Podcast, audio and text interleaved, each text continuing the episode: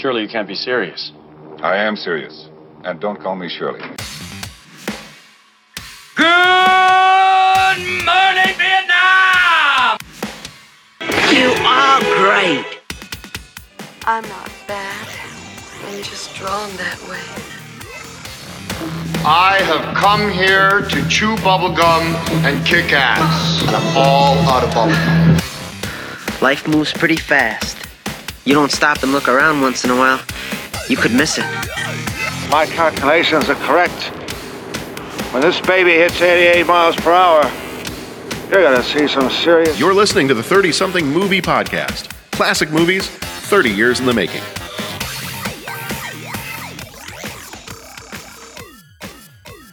Welcome to the 30 something movie podcast. This time around, we are taking a look at the two movies The Land Before Time and Oliver and Company. And how are you doing, Jeff? I'm great. How are you? I'm doing good. How are you doing, Pat? I'm doing wonderful. Everything all right, guys? Yep. Okay. Good. Um, Bo should be here in just a little bit. So this time around, we are talking those two different movies, but we've got some new movie news to cover first. So I think, um, Mr. Mazuka, you have the you have the floor, sir. Well, man, do I have You- things that, that I want to talk about. Go for it. First of all, I want to jump back to Roger Rabbit. Yeah. Because I, I listened up. to our conversation Mm-hmm. and I realized nobody nobody bothered to mention one of the most compelling things about that movie. Is Jessica the sto- Rabbit? Is no about that, but is the story. Mm-hmm. I think the story is so well written that you forget you're looking at animated characters. Mm-hmm. I think that's one of the reasons why I love the movie as much as I do. Is it's not just I can't believe they did that or how did they do that, mm-hmm. but then you lose yourself in in the story that's unfolding, and you're no longer thinking about wow, it's an animated rabbit and a real person. Right. Mm-hmm. It, I mean, it's it's well done. In fact, you could almost switch out animated characters for real actors and still have that compelling story. Mm-hmm. So I think they portrayed these animated characters that well for them to once you get over the shock of seeing what you're seeing, you just forget about mm-hmm. all of it and you start thinking about wow what is what you know what is cloverleaf and, and and why are they buying the red car and and and dismantling it and and and It's a all good of mystery. this. it's a great mystery Yeah. also realized the last time i called it cloverfield Oh, did you? whole different well, thing you know it, that means it's part of the universe, the Cloverfield Awesome. universe. that's fantastic It is a prequel to Cloverfield. um, So you find out that that in Cloverfield three, the monster is Roger Rabbit. well, i thought you'd find out that the monster is judge doom It could be. Isn't he dead though? can you really kill it to him? Maybe. oh he got dipped He got dipped. Yeah. Maybe it's uh, Eddie's brother. He didn't really die. He's got amnesia He's been seeking vengeance this entire time. He's been training So he grafted toon parts onto himself. That's bizarre, but I also kind of like it. There we go. Cloverfield 3 coming to Netflix next week. Um, Done. The other sequel idea that I had, because we were talking about what would you do with a sequel, it's Mm-hmm. something I would I think it would have to do with hand drawn animation, handing over the reins to computer animation, mm-hmm. Yeah. finding ways to still be remembered, even though how they were created is no longer in fashion. They're Yeah. they're they're the old school thing. They're they're you know the Atari Mm-hmm. as opposed to uh, whatever's out now. I, don't I don't play video games. I have no idea. PlayStation 4, But all that stuff. um, is there a way for hand drawn animation to coexist with computer animation Mm-hmm. And those characters? Interesting. Computer animated characters, do they have some sort of cockiness about them because they're the new hotshot stuff? And, Mm-hmm. Yeah. you know, something has to happen that they have to rely on hand drawn animation and Mm-hmm. have some sort of build some sort of respect for that medium. Yeah. That'd be cool. I- That I would be think cool. I like that idea. You know, and Well, especially because Roger Rabbit. I mean, not when the movie takes place. When it takes, I mean, it takes place in the 30s and 40s, 30s or 40s. But when it's, you know, when it was actually made in '88 or '87, '88, that's kind of the time where you're starting to get that transition over to some computerized stuff. I know that when we talk about Oliver and Company later in this episode, there are some scenes in Oliver and Company that were done with computer animation, like as you know for parts of the backgrounds, or I think it was uh, in the the chase in the subway. Um, some of that was computer animated. So you're looking at Disney's old way of animating things and starting to insert in some other computerized stuff. And so you're at that time period where things are starting to kind of shift over and you're starting to get more and more computer animated stuff. And I feel like you you hit like the early to mid 90s and you started getting cartoons that were the computer animated cartoons. Mm-hmm. Like I remember that reboot cartoon that came out. And so, I mean, I, I think that if, if they were going to make a sequel, I think that'd be a great way to do it. Yeah, I don't know. I was just thinking, like, what would be a compelling story in a way that would show appreciation Mm-hmm. for these characters that we were, we were introduced Mm-hmm. to 30 years ago that existed I- 70 years ago. I feel like it would have the feel of the first time I watched Wreck It Ralph, where you're kind of paying tribute to all the different video games of the past, and you've got the mixture of the old school video games mixed in with the new video games, and you know, how do you stay relevant when you're when you're one of those old games? And I, I kind of feel like I have a little bit of a feel of like a Wreck It Ralph type movie. I'm going to show my bias with a Pixar thing, and I Go know for it. that it wasn't the most popular one, but Cars, I think, had a really nice uh, tie-in with the old versus new. Mm-hmm. When you looked at Cars, I mean, the you know the idea of Doc Hudson, and and they kind of framed that within the race car and kind of how, you know, um, you know the race car outlives its usefulness, and then you know he's forgotten about and everything, and then. I'm going to be careful with the spoiler thing, so I'll say spoilers for Cars 3 they actually do that kind of with Lightning McQueen, which I mean, Cars Three wasn't the greatest Pixar thing ever.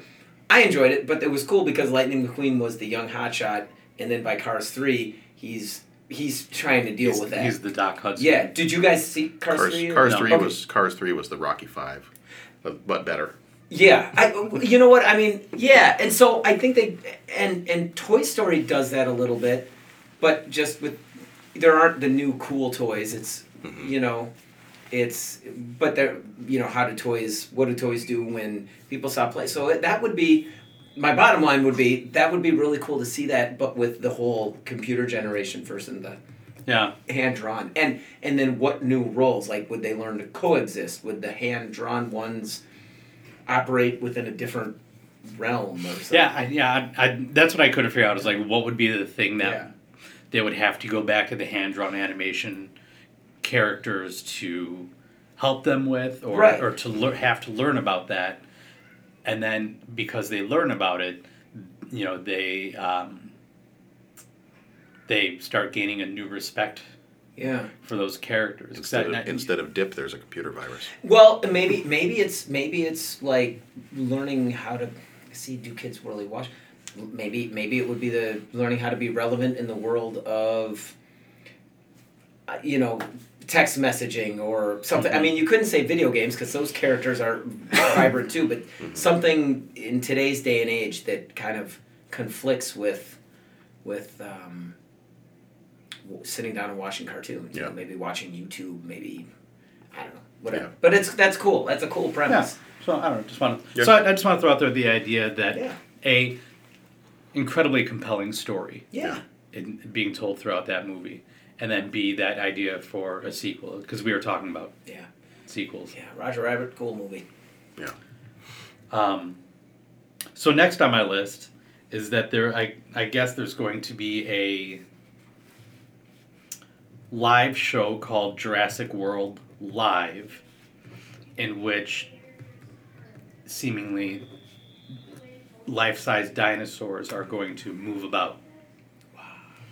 And my thought of that is that is not an original idea. And as I was just showing John some pictures, back in 2008, I went to a show at the United Center called Walking with Dinosaurs, which was based off of a BBC series. But they had full animatronic walking, life size Cool. dinosaurs. So I'm wondering if it will be similar to that, or if they happen to acquire um, those animatronic dinosaurs from Someplace. BBC and are going to repurpose them or how they're going to do Cool. what uh, what they do. But um, I mean, the Walking with Dinosaurs show was absolutely amazing. It was incredible. Like there were moments where I was just like, I, I don't know what I'm looking at right now. Seriously, my kids like I'm excited for my kids right now because my kids love dinosaurs, dragons, anything mm-hmm. animal, whatever. So like, if that show ever comes to pass, dude, I just I'm excited now because I think my kids would love that. Yeah, it was. I mean, I, I went. You know, I was I was an adult when I saw this, and I was. Yeah. You know, I I got scared when all of a sudden the the T Rex came out. Yeah. They had a baby T Rex come out and it gets cornered, gets trapped, and all of a sudden you just hear a huge roar, and from the other side of the auditorium, the mother T Rex comes out, and you're just like, oh, it, it, And- it's gonna go down. And you watched it at, in like an auditorium? yeah, it was Or- at the United Center. You- at the United Center. Okay, gotcha. Really well done. Really cool. Nice. So, I, like I said, I don't know if it'll be similar to that, but um, I, I and I only bring it up because I saw a lot of people commenting on like, "Oh, this is such a neat idea. Oh, this is gonna be so great. You know, it, it'll be so cool to see this happen." Like, well, it's happened before. Mm-hmm. This type of show has been around. Yeah. It's too bad you missed out on it when you had the opportunity to see it. But, you know, I guess this will be a way to introduce it to a new generation or, or use the popularity of the movie to bring this type of technology forward and, and expose more people to some sort of live presentation as opposed to something they're watching online or a movie or playing a video game or whatever. Mm-hmm. Just makes it a lot more tangible. Right. I think I'd rather go to that than see Jurassic World 2. Maybe. Yeah, I, so like I have a list. Rocket. Yeah. Rocket. Do So it. here we go. Steven Spielberg. Rapid- I is this a guess, rapid fire round now? It, Is it might be, but I would love to hear Yeah. feedback from you guys. Yeah, yeah. Spielberg is going to be, I guess, doing a remake of West Side Story as a musical, Okay. but I guess he's, uh, what, from what I've read, he's always wanted to do a, a musical, which is why uh, Temple of Doom started with Anything Mm-hmm. Goes. That's that's a genre that he's always wanted to explore. Okay. So uh, there's going to be open casting for all parts.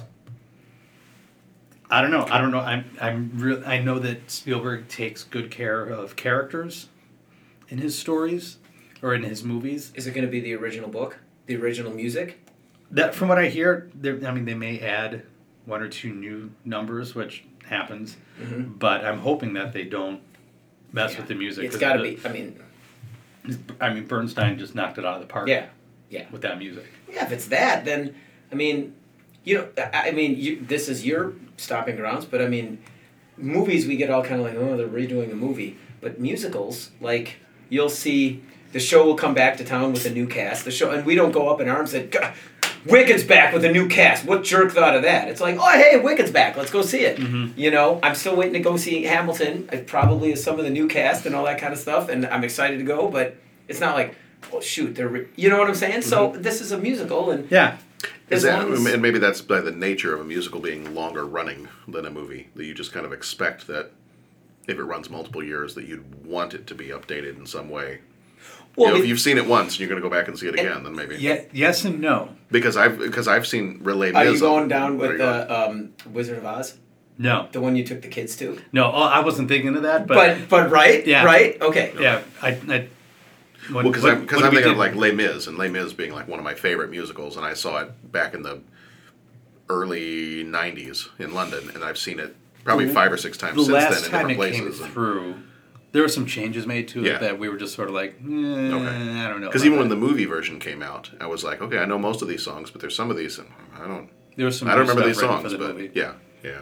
Um, when we when I did take my cast of Wizard of Oz to go Mm-hmm. see it downtown, I don't know what show it was, but it wasn't Wizard of Oz.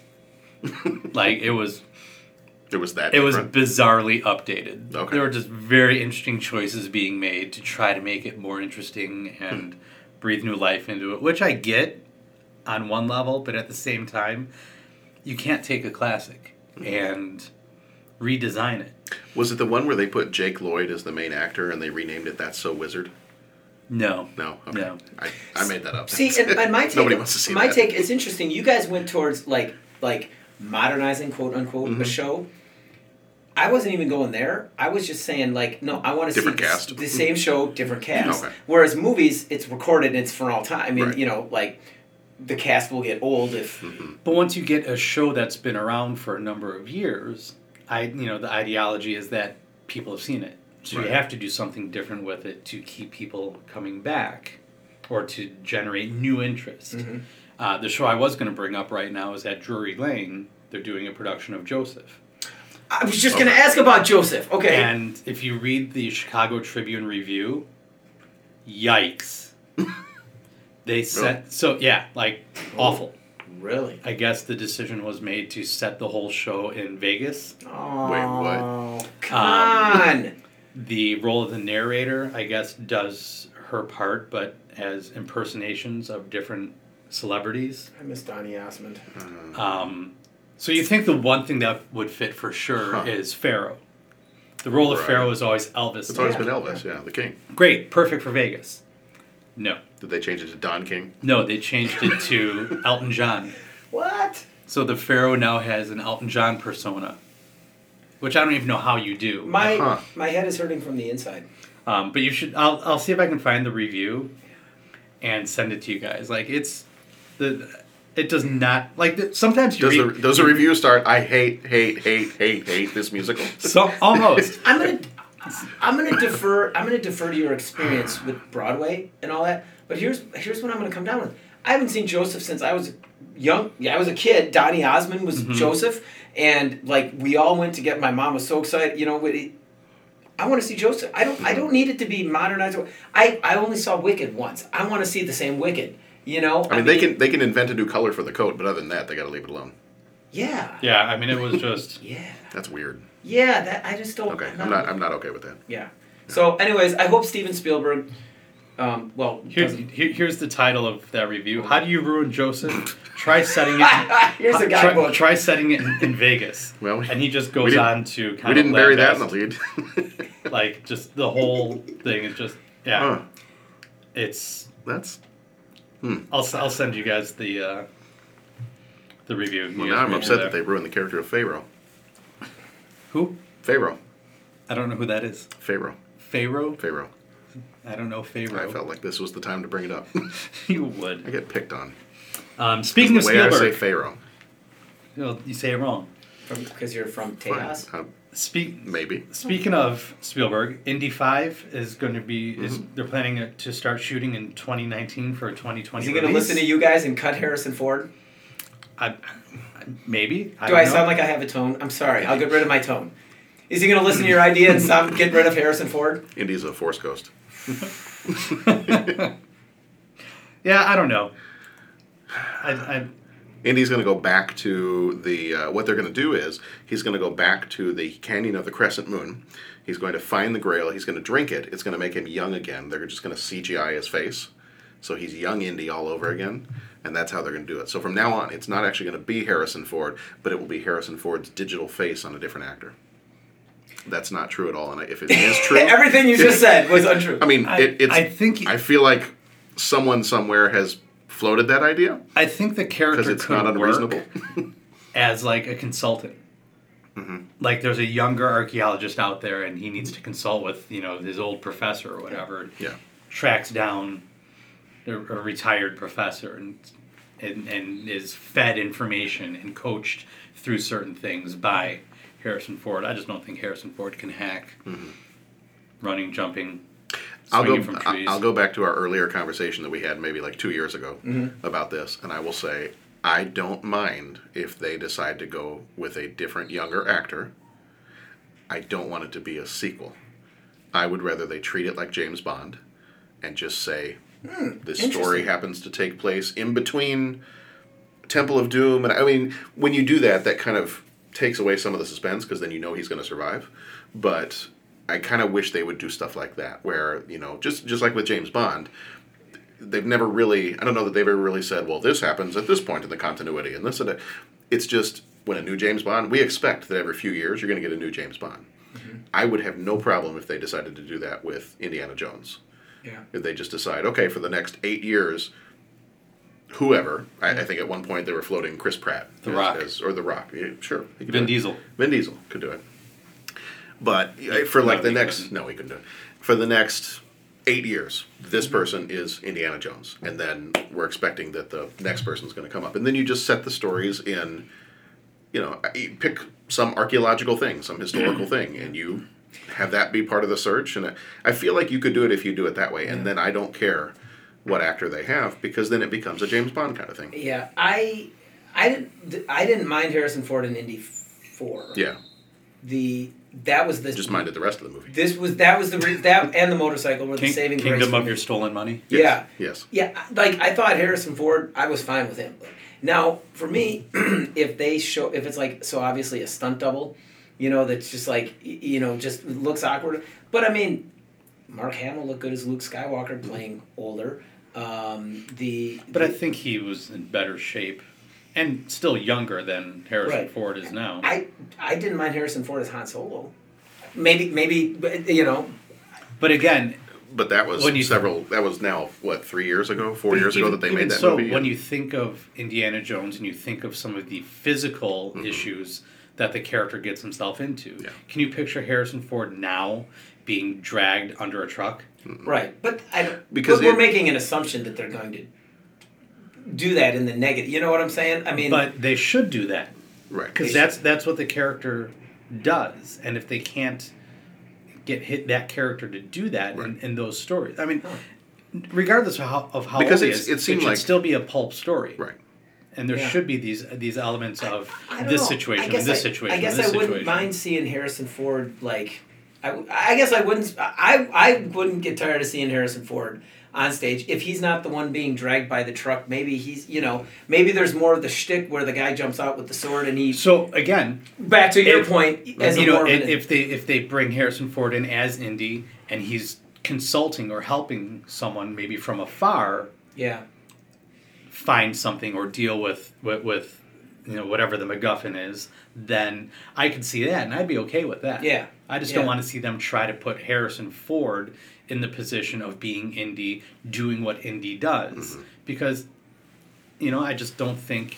It would, it would, it would work well at this point To me- with the age that he is. To me, it wasn't even believable in the last Indiana Jones movie. Mm-hmm. Like there were several, and there were several times they played off that joke. I think he said stuff like, you know, it was almost like a Murtaugh. I'm too old for this kind of stuff. And I was like, okay, well that's funny a couple times, but then if you're if you're you know even if you write that into the character, then I think it's kind of time to move on to somebody else because this is an action movie, and if your action star can't perform the action, Which they might have been trying to do with Shia. right, right, And well, and I think they were trying to make Indy that they were trying to transition he him went crazy. Right, well, right. They, I think they were trying to transition him into the um, Sean Connery type role of being the father, and so Right. maybe, maybe they can have an adventure or two where it's a father and son thing. But then that movie just didn't work, and Shia went crazy and yeah. did his thing. Well, it'd be interesting to see. Yeah. So, um, Oscar nominations came out recently. Do you guys any have any thoughts on So it was nominations or glad, snubs? glad to see the Last Jedi got in there for a few of them. Logan got in there. For Logan got in there for Logan one. got in there. I was excited. Uh, Dunkirk's. I don't know. I don't know much about the snubs and who got what. Dunkirk's in for a bunch of stuff.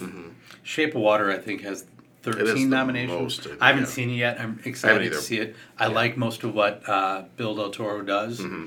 So, and it looks like this harkens back more to the the fantasy Mm-hmm. horror, like with um, but Pan's Pan- Labyrinth. yeah. um, Well, these are like- Backbone. Yeah, I think his his best movies. His best movies are his in between movies. When he does that, you know, he goes and he makes the Pacific Rim, so he gets the money to make the one he really wants to make. Yeah. yeah, So, um, so I'm looking forward to seeing that. yeah. Um, just watched The Big Sick, which is up for That- original that was good. I like that. Really liked it. Yeah. I said that to you the other day. You should definitely check that out. It's streaming on Amazon Prime It's right now. Yeah, Cool. Um, snubs. No nomination for Spielberg for The Post. mm-hmm. yeah. Meryl Streep was the I think the only one that got a nomination out of that movie, Okay.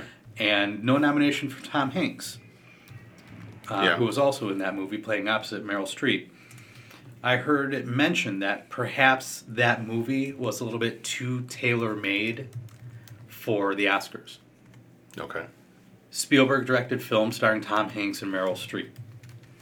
Was it a little bit too much on almost on the nose to be like, well, of course, people are going to look at this as an as an Oscar nominated movie because it's Maybe. Yeah. All these people that you would expect. I haven't seen it. I don't know.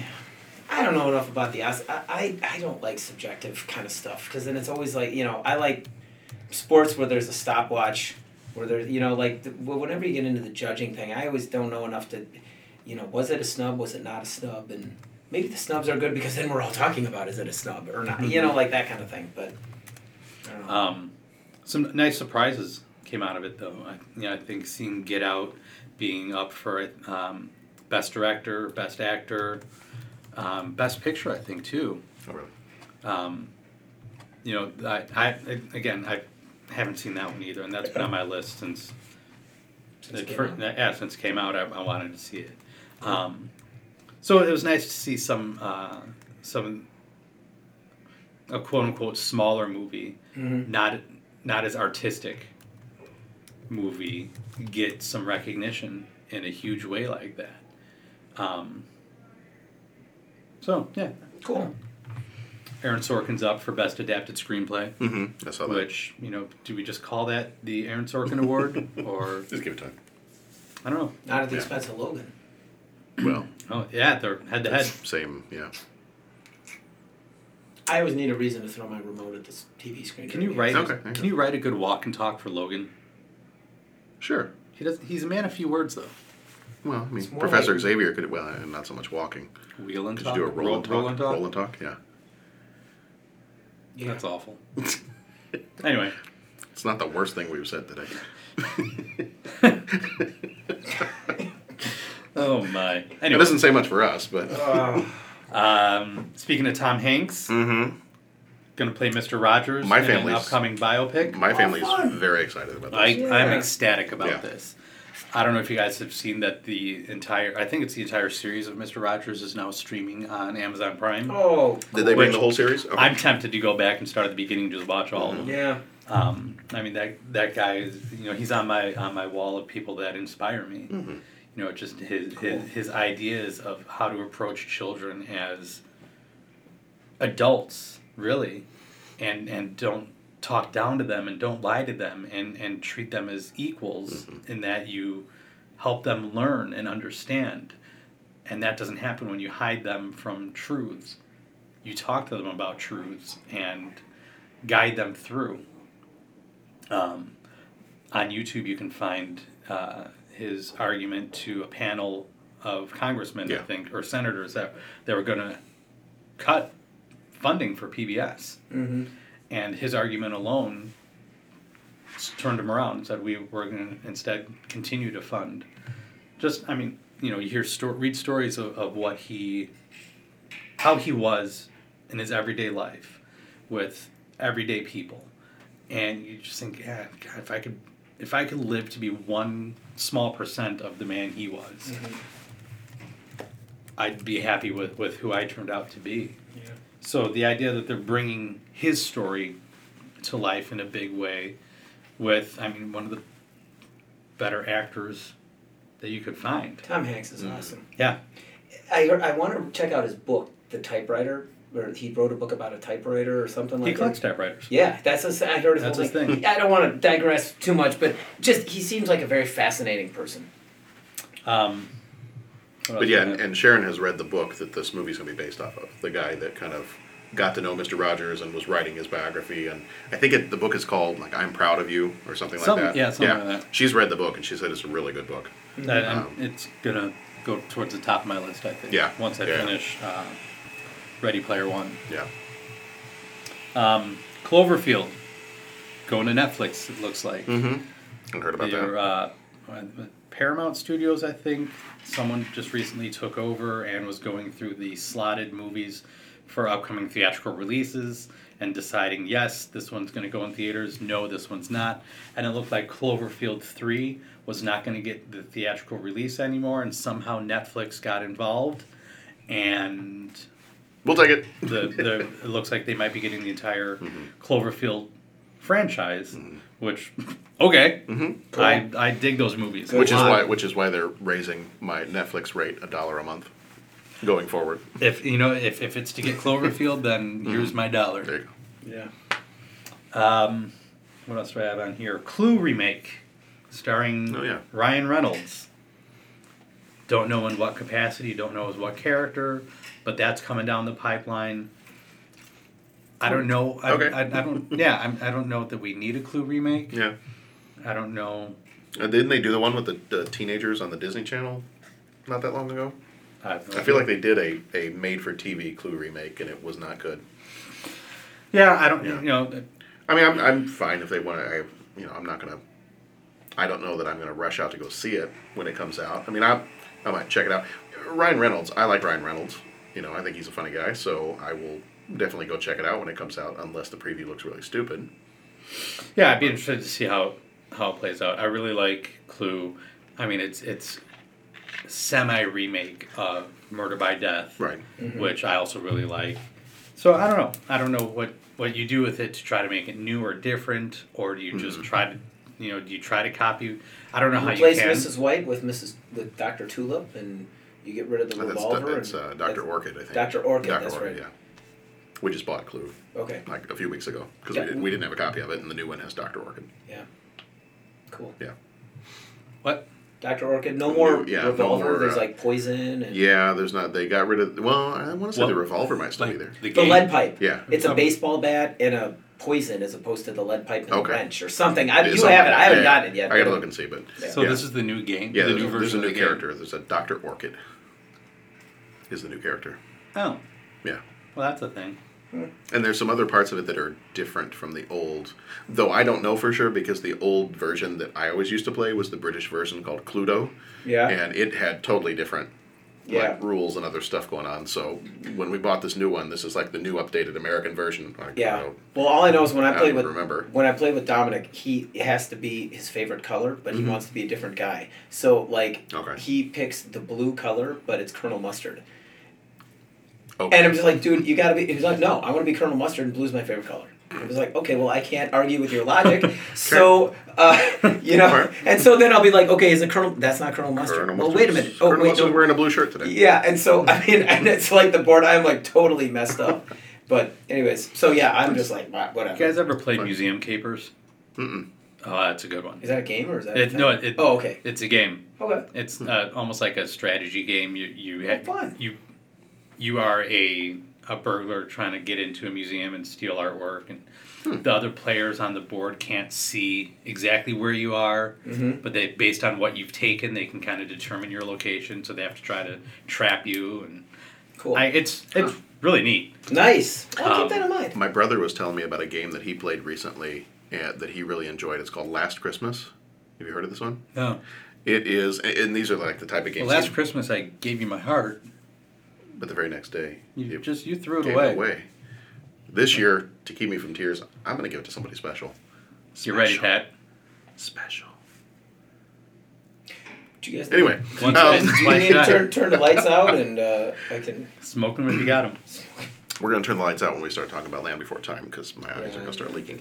Um, no, this game called Last Christmas. My brother said he's played it with some friends, and the premise of the game is he said it's a little bit like Clue.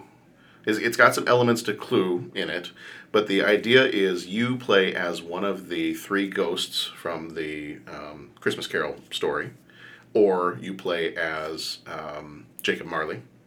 And the idea is you went to go kind of scare Scrooge straight, and you gave him a heart attack. And he died As you do. as you do. And the problem with that is somehow Scrooge being alive was holding the apocalypse at bay. So the end of the world occurs because Scrooge is dead. Oh. You now have to go back in time and manipulate events from the I history of must have missed Scrooge's that life. chapter. Well, you know, it's not in the yeah, it's not in the book. So- oh, okay. No, no. Um, apparently, you have to go back in time and you have to re-manipulate events from Scrooge's history in order to prevent it from happening, prevent his death. So I haven't looked into it yet, but my brother's describing it to me, and I'm like, you know what? That's just weird enough. I may need to go check that out. We got Abraham Lincoln Vampire Hunter. What the heck, Mm-hmm. man? I'm, Yeah. You know, who's to stand on? Um, next thing on my list, we're almost there. Um, Muppet Babies uh, is returning to TV in March. Uh-huh. However, they've removed the character of Skeeter, which was the twin sister created for the show, the twin sister of Scooter. Apparently, they There was time travel, and she was never born. they were looking. I was trying to understand their their logic. They they they created the character to play opposite of Miss Piggy being dramatic and crazy. Mhm. And Skeeter was supposed to be the, the female that was rational and logical and Mhm. smart and I don't know why they felt the need to remove her from the show and then replace her with an entirely new character or different character named Summer Penguin. Because this is 2018, and we're not into being rational, and logical, and smart anymore. Um, State of the Union's tonight. Wait a minute, I'm sorry. Did I, I got some new movie news I want to talk about. Wait, skewed up. okay, I'm gonna shut up.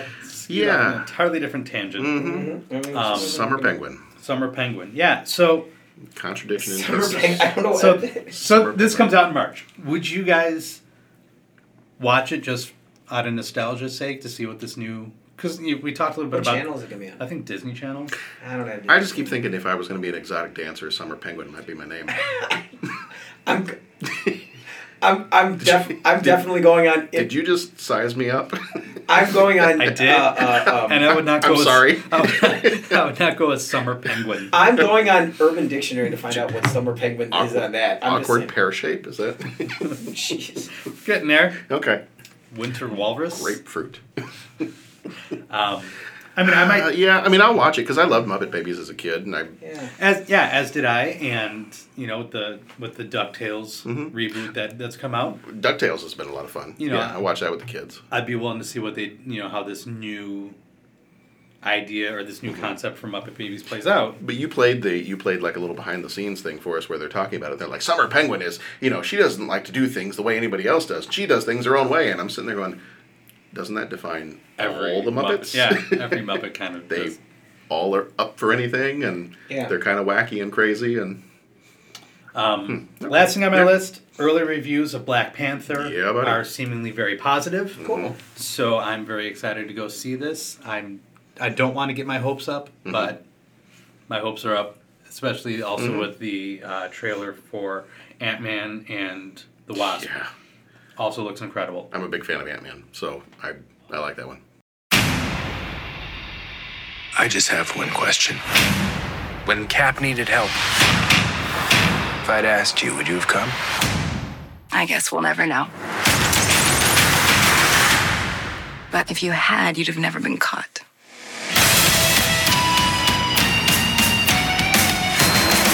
Do some dumb things, and the people I love the most, they pay the price. Thanks to you, we had to run. We're still running. Let's go.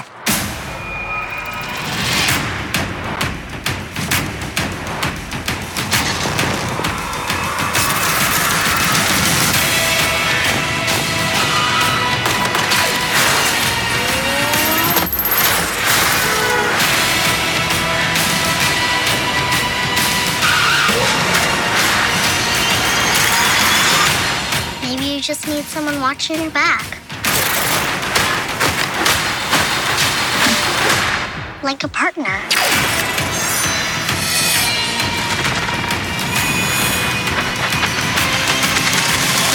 Hold on. You gave her wings and blasters.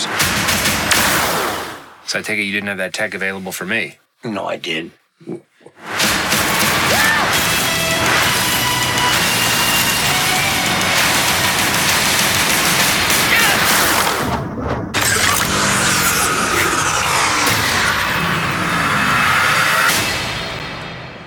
So that's it. That's all I have on my list. That there's 40 minutes of new movie news. There's a lot happening. There we go. There's a lot of stuff going on. Well, you know, we and- haven't we haven't done new movie news. Yeah, in a I while, realized so, too. Like you know. it's been a long time since we've had any sort of new movie news discussions or anything being thrown out there. So there you go. Yeah.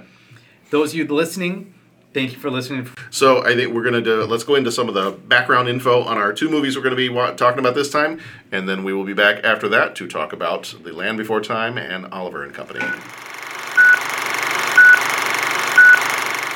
First one is The Land Before Time, the Don Bluth classic. It was released on the 18th of November, 1988, rated G. One hour and nine minutes. Director was Don Bluth, who also did The Secret of NIMH and An American Tail. Produced by Don Bluth, who also did the Dragon's Lair video game and Space Ace, as well as All Dogs Go to Heaven.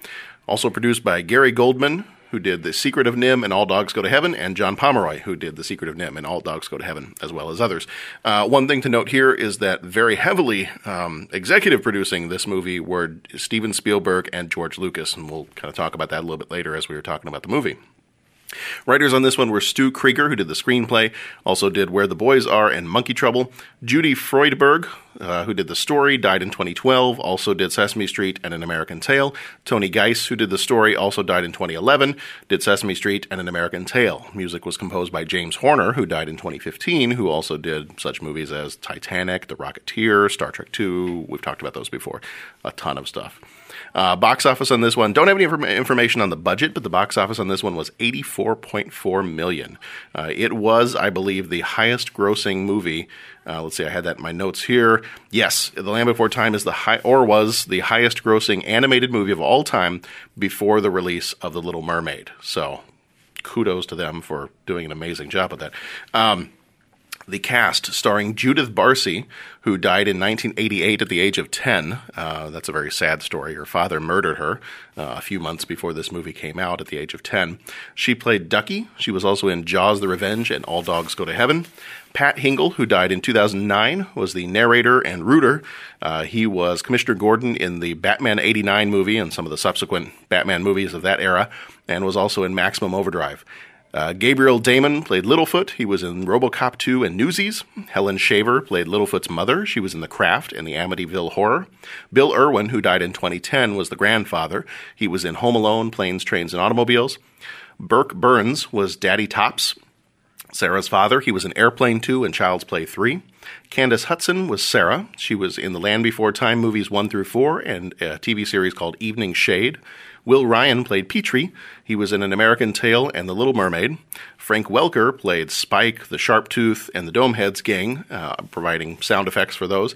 He was in the Transformer movies and the Scooby Doo cartoons, uh, among many, many others.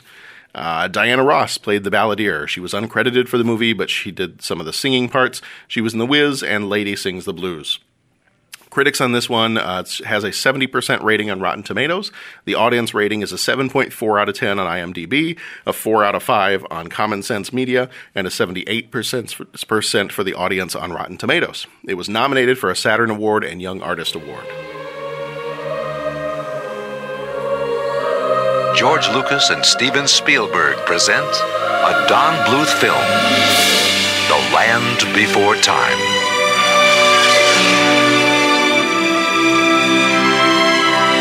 Long ago, when the earth was new, five friends, lost and alone, Mother!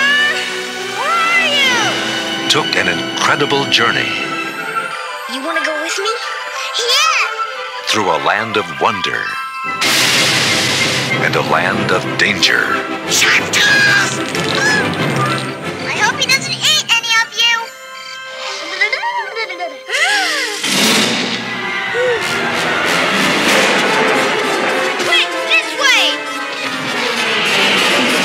From the creators of An American Tail comes a story of friendship, Do not stop!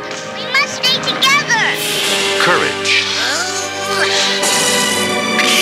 oh you can't quit now! What if the Great Valley is just over the top of these rocks? and laughter. From Universal Pictures, Some things you see with your eyes, others you see with your heart. A new adventure is born. The Land Before Time. Oliver and Company, some information on that one. Came out on the 16th of April, 1988. Rated G with a runtime of 1 hour and 13 minutes. Directed by George Scribner, who also did a short of The Prince and the Pauper for Disney and was an animator on the Smurfs cartoon in 1981 and The Black Cauldron. Um, Jim Cox was one of the writers. He also did Rescuers Down Under and Fern Gully. Tim Disney, who also wrote A Question of Faith, and James Mangold, who did Walk the Line and one of Pat's personal favorites, Logan. Uh, music was done by J.A.C. Redford, who did Newsies and D2 The Mighty Ducks. The budget for this one was 31 million, the box office 74.2 million.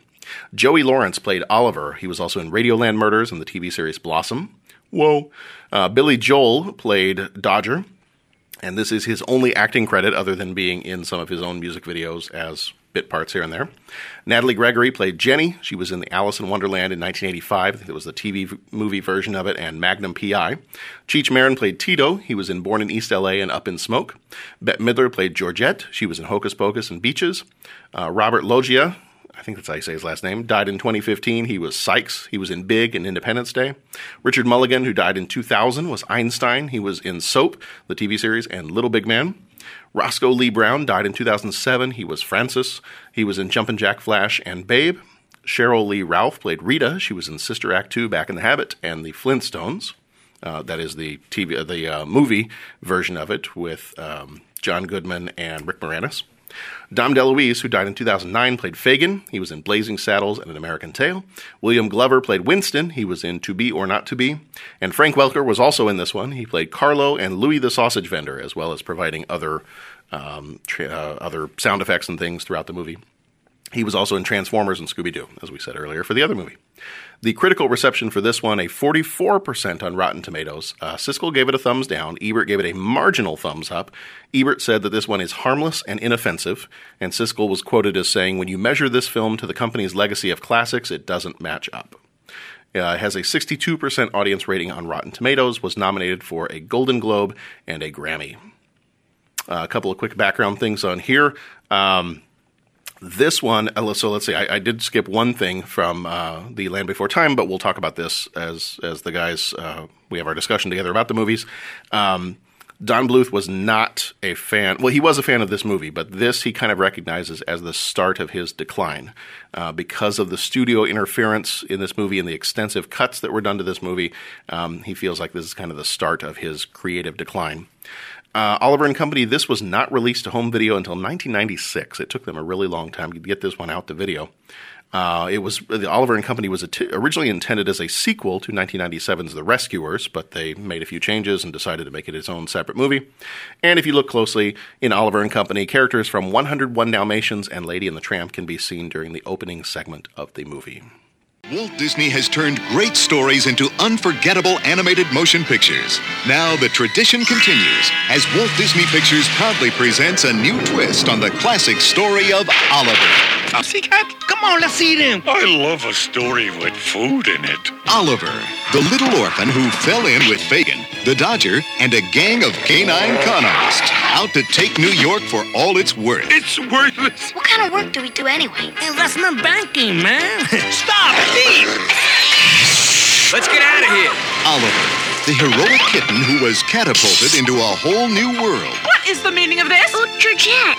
I see you met Oliver. The little furball. Only to be rescued Oliver! by his gang of friends. I just want to go back. Back with his Uncle Tito. Walt Disney Pictures presents our 27th full length animated motion picture featuring songs performed by Billy Joel, Huey Lewis, Ruth Pointer, and Bette Midler. Your family is cordially invited to meet our new family. Oliver, Jenny, Georgette, Tito, the Dodger, Fagin, Rita, and Sykes, the vicious villain determined to destroy Oliver. They're all together in a holiday entertainment event you'll never forget. Absolutely, positively. Walt Disney Pictures, Oliver and Company.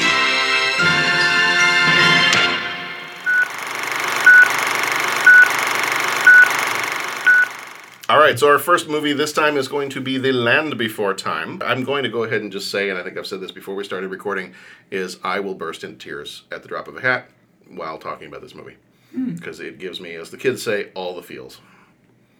So now that that's known, um, so we kind of we start off with the movie, and we learn that because of a, a drought, this forces several herds of dinosaurs to seek a place known as the Great Valley. We get introduced to the different dinosaurs and kind of their respective species. We have the long necks, the three horns, the spike tails, the swimmers, the flyers. Um, we get introduced to the sharp tooth, uh, which is the T Rex that ends up kind of attacking the kids at the beginning of the movie. One of the things at the beginning, um, especially watching it this time around as an adult, I was starting to notice like some of the different themes that this movie plays on. I don't know that I noticed those themes as a kid, but definitely this time around, just the whole idea of the different tribes not getting along with each other. Like Mhm. that being a whole piece to the movie was that well they don't get along and this and this movie is going to teach you about teamwork and about getting along with others and working with people that are different from you and and obviously as a kid we don't pick up on those themes necessarily and even if we do it's maybe subconsciously um, I do like one thing about this movie as they as they get you introduced to all this are the different terms that they would use for things. Like instead of a leaf it's a tree star. Yeah. or instead of a brontosaurus it's a, a long neck. Or I, I, even as a kid i kind of thought that was kind of clever and poetic to come up with different terms for things rather than just saying this is a leaf. Mm-hmm. um, so very very kind of early on we get the story of these dinosaur kids uh, hatching uh, and being born and growing up and we get the sense that um, this is kind of a, a rare occurrence especially for the long necks that littlefoot was born this is maybe their first or their only child that was hatched in a very long time kind of the last little section of, of their tribe there um, now There's I- no father. Right. So basically, he's It's- his it's- midi chlorian count it- is very high. It's it's mom and grandparents. Right. Well, there's no He's the chosen one.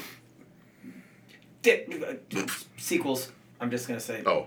Okay. Oh, It goes. I, Well, no, I actually was about to ask you because I have you seen any of the sequels? I have not not. seen any of the sequels, but you have seen all of them. Well, my kids have seen up to Land Before Time 15. Right. Don't blame your kids. And well, the, I saw Land Before Time one, and Tam's like, I think we're gonna watch this. I'm like, uh, are are you sure? She goes, Yeah. I'm like, dude, it's really sad. I cried. I Call up your wife, dude. Yeah, I call everybody. And um, and she says, uh, Dude abides. Dude abides. And then when she watches. it, she goes, No, the kids were okay. Yeah, there Okay, was some. bowling. But then every time like we go to the library, the kids are like, "Wow, Dad, look! There's like ten more Land Before Time movies." And so yeah, we- and so the spoiler, Mm-hmm. they actually eventually um, meet up with the dad. Oh, they okay. find the dad, and then there's a whole component about that. It's played by Kurt Russell. It is, And, then you find out the dad actually killed the mom. Right. Not quite. But um, the uh, but they there's a whole story The in dad's and around that. I'm, And, I'm um, Mary Poppins, y'all. anyway, hanging on a tree star. 13 sequels total, apparently. Are the- yeah, so I think in like Land Before Time. And I, I did not know that. I, I knew there was two Like- and three. I think I've seen two and three. is there enough But story beyond that- for that many sequels? Well, apparently. they keep it Sure, you just focus. Yeah, you just focus on you know. My, my kids like it, Yeah. and I know like when they meet up with his dad, um, there's like the whole like he's adopted other people. So does Littlefoot really is that dad, and I'm gonna go live with him, or I'm used to living gets with these people and all that kind of stuff. It's it's interesting. Starts hanging out with Ducky a little bit more. Mm-hmm. What's up? Biceratops.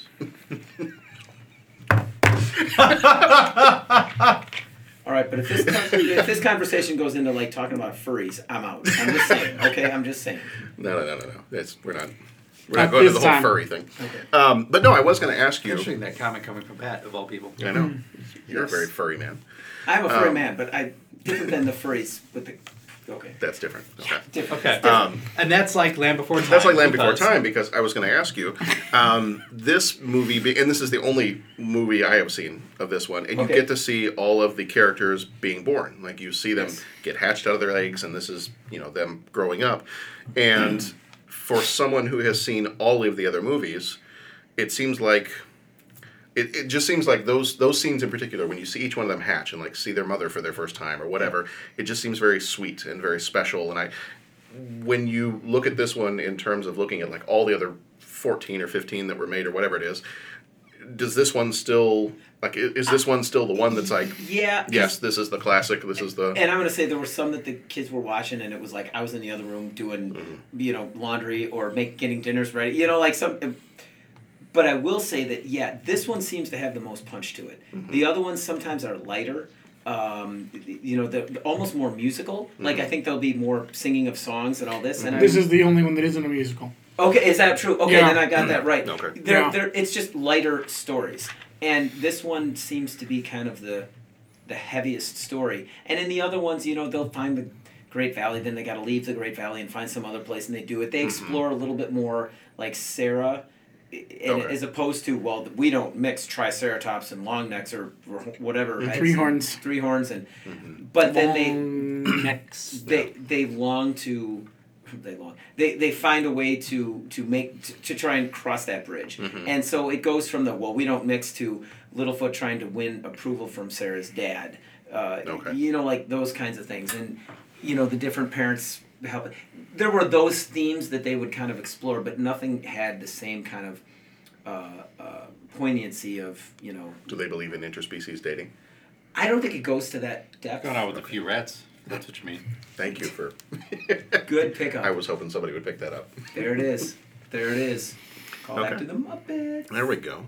Um, yeah. So, I, and I always think of this one as like, particularly those scenes, the way the movie starts out. It's just like, I don't know. Even as a kid, it just there was something very special about this. It was just very sweet and very innocent, and um, and then you go from sweet and innocent to the sharp tooth shows up, and uh, and I remember as a kid still just being terrified by this, and to find out that the original cut of this movie, and Don Bluth apparently says he has the original cut sitting somewhere, and whether or not he's ever going to release it, he hasn't said. But um, the original cut of this movie, I guess, still was alive?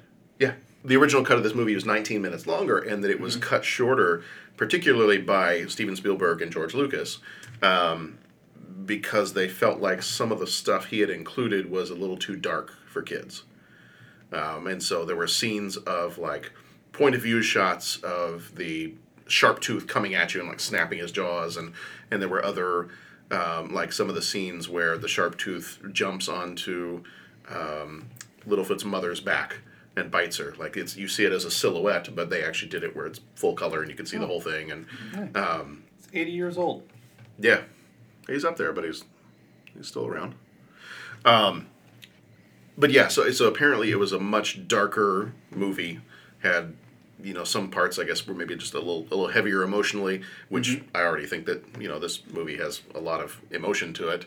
Um, but that was something that I I thought was kind of interesting was how intense and scary some of those scenes were. Even the even the cut down scenes. I remember as a kid being terrified Yeah. of the sharp tooth and how you actually felt like these characters were in danger and you worried about these characters. I don't know that I watch too many other cartoons or or even Disney movies where I actually feel dread for the characters. The only other time I can think of is maybe Lion King with Mufasa.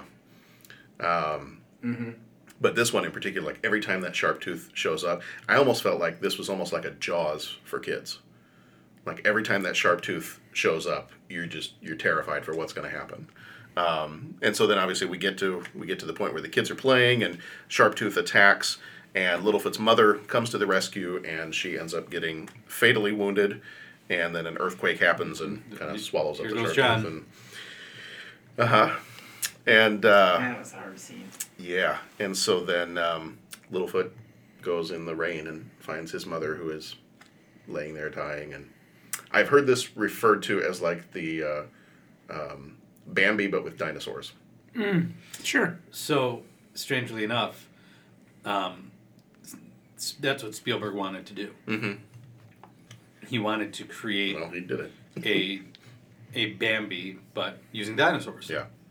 Um, and in, in some of the stuff that I read, I think I read it on IMDb maybe.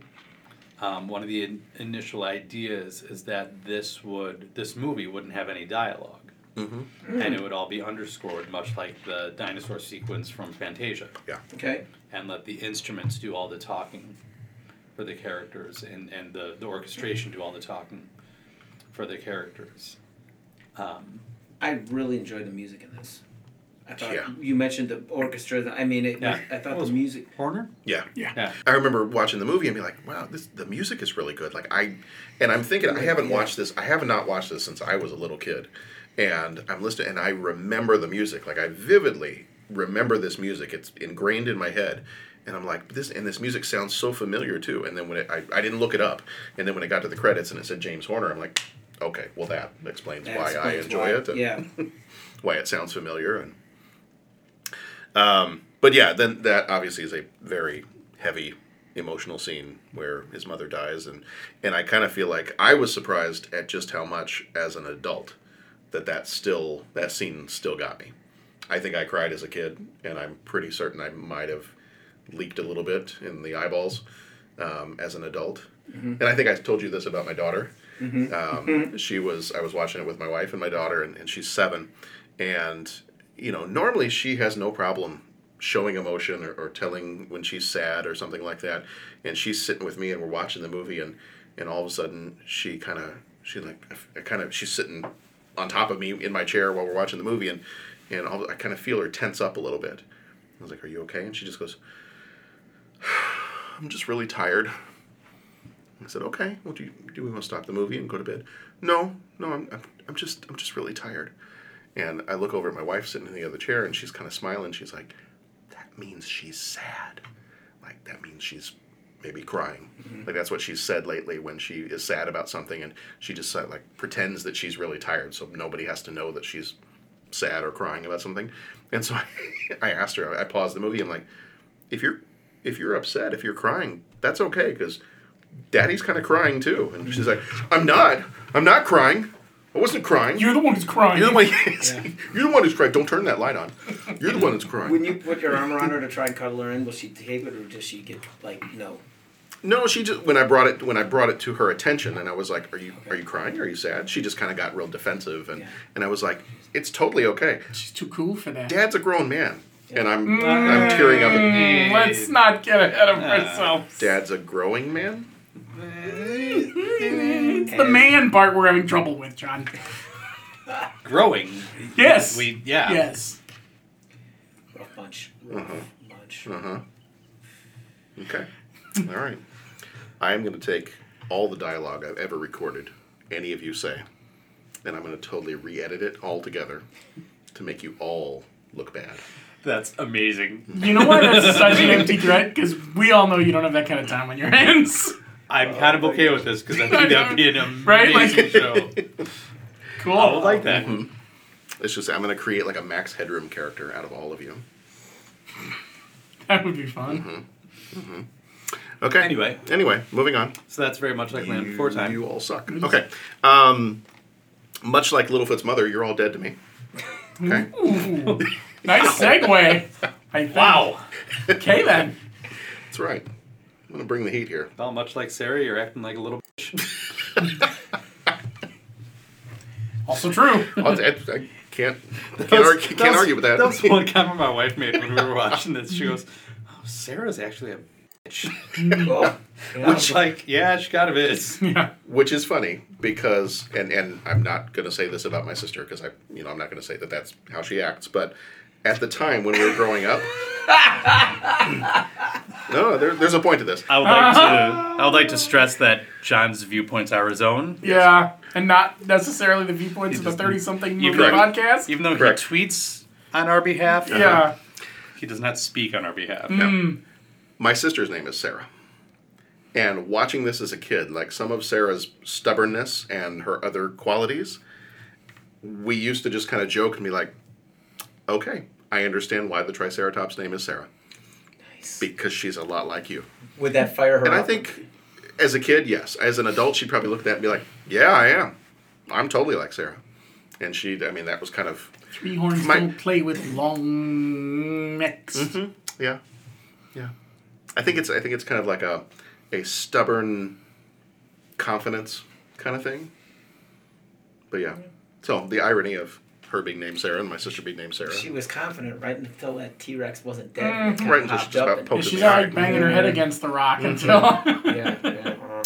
So as we, uh, you know, as as Littlefoot then goes on from there, he meets um, Rooter, the club tail, who kind of gives him some sage advice, and uh, you, you bow out. I hate to say it, but No, I that's gotta go get uh, Dominic from uh, from from youth group and all that Go kind for of it. thing. But it was a pleasure discussing with you. Bring him back. Pardon me? Bring him He back. could be We'd on the love, we'd love to hear his Get, perspective. get his perspective on. Yeah, he would love it. He hasn't watched the other one yet. The um, Oliver with dogs. But Okay. uh, you know, He's not missing much.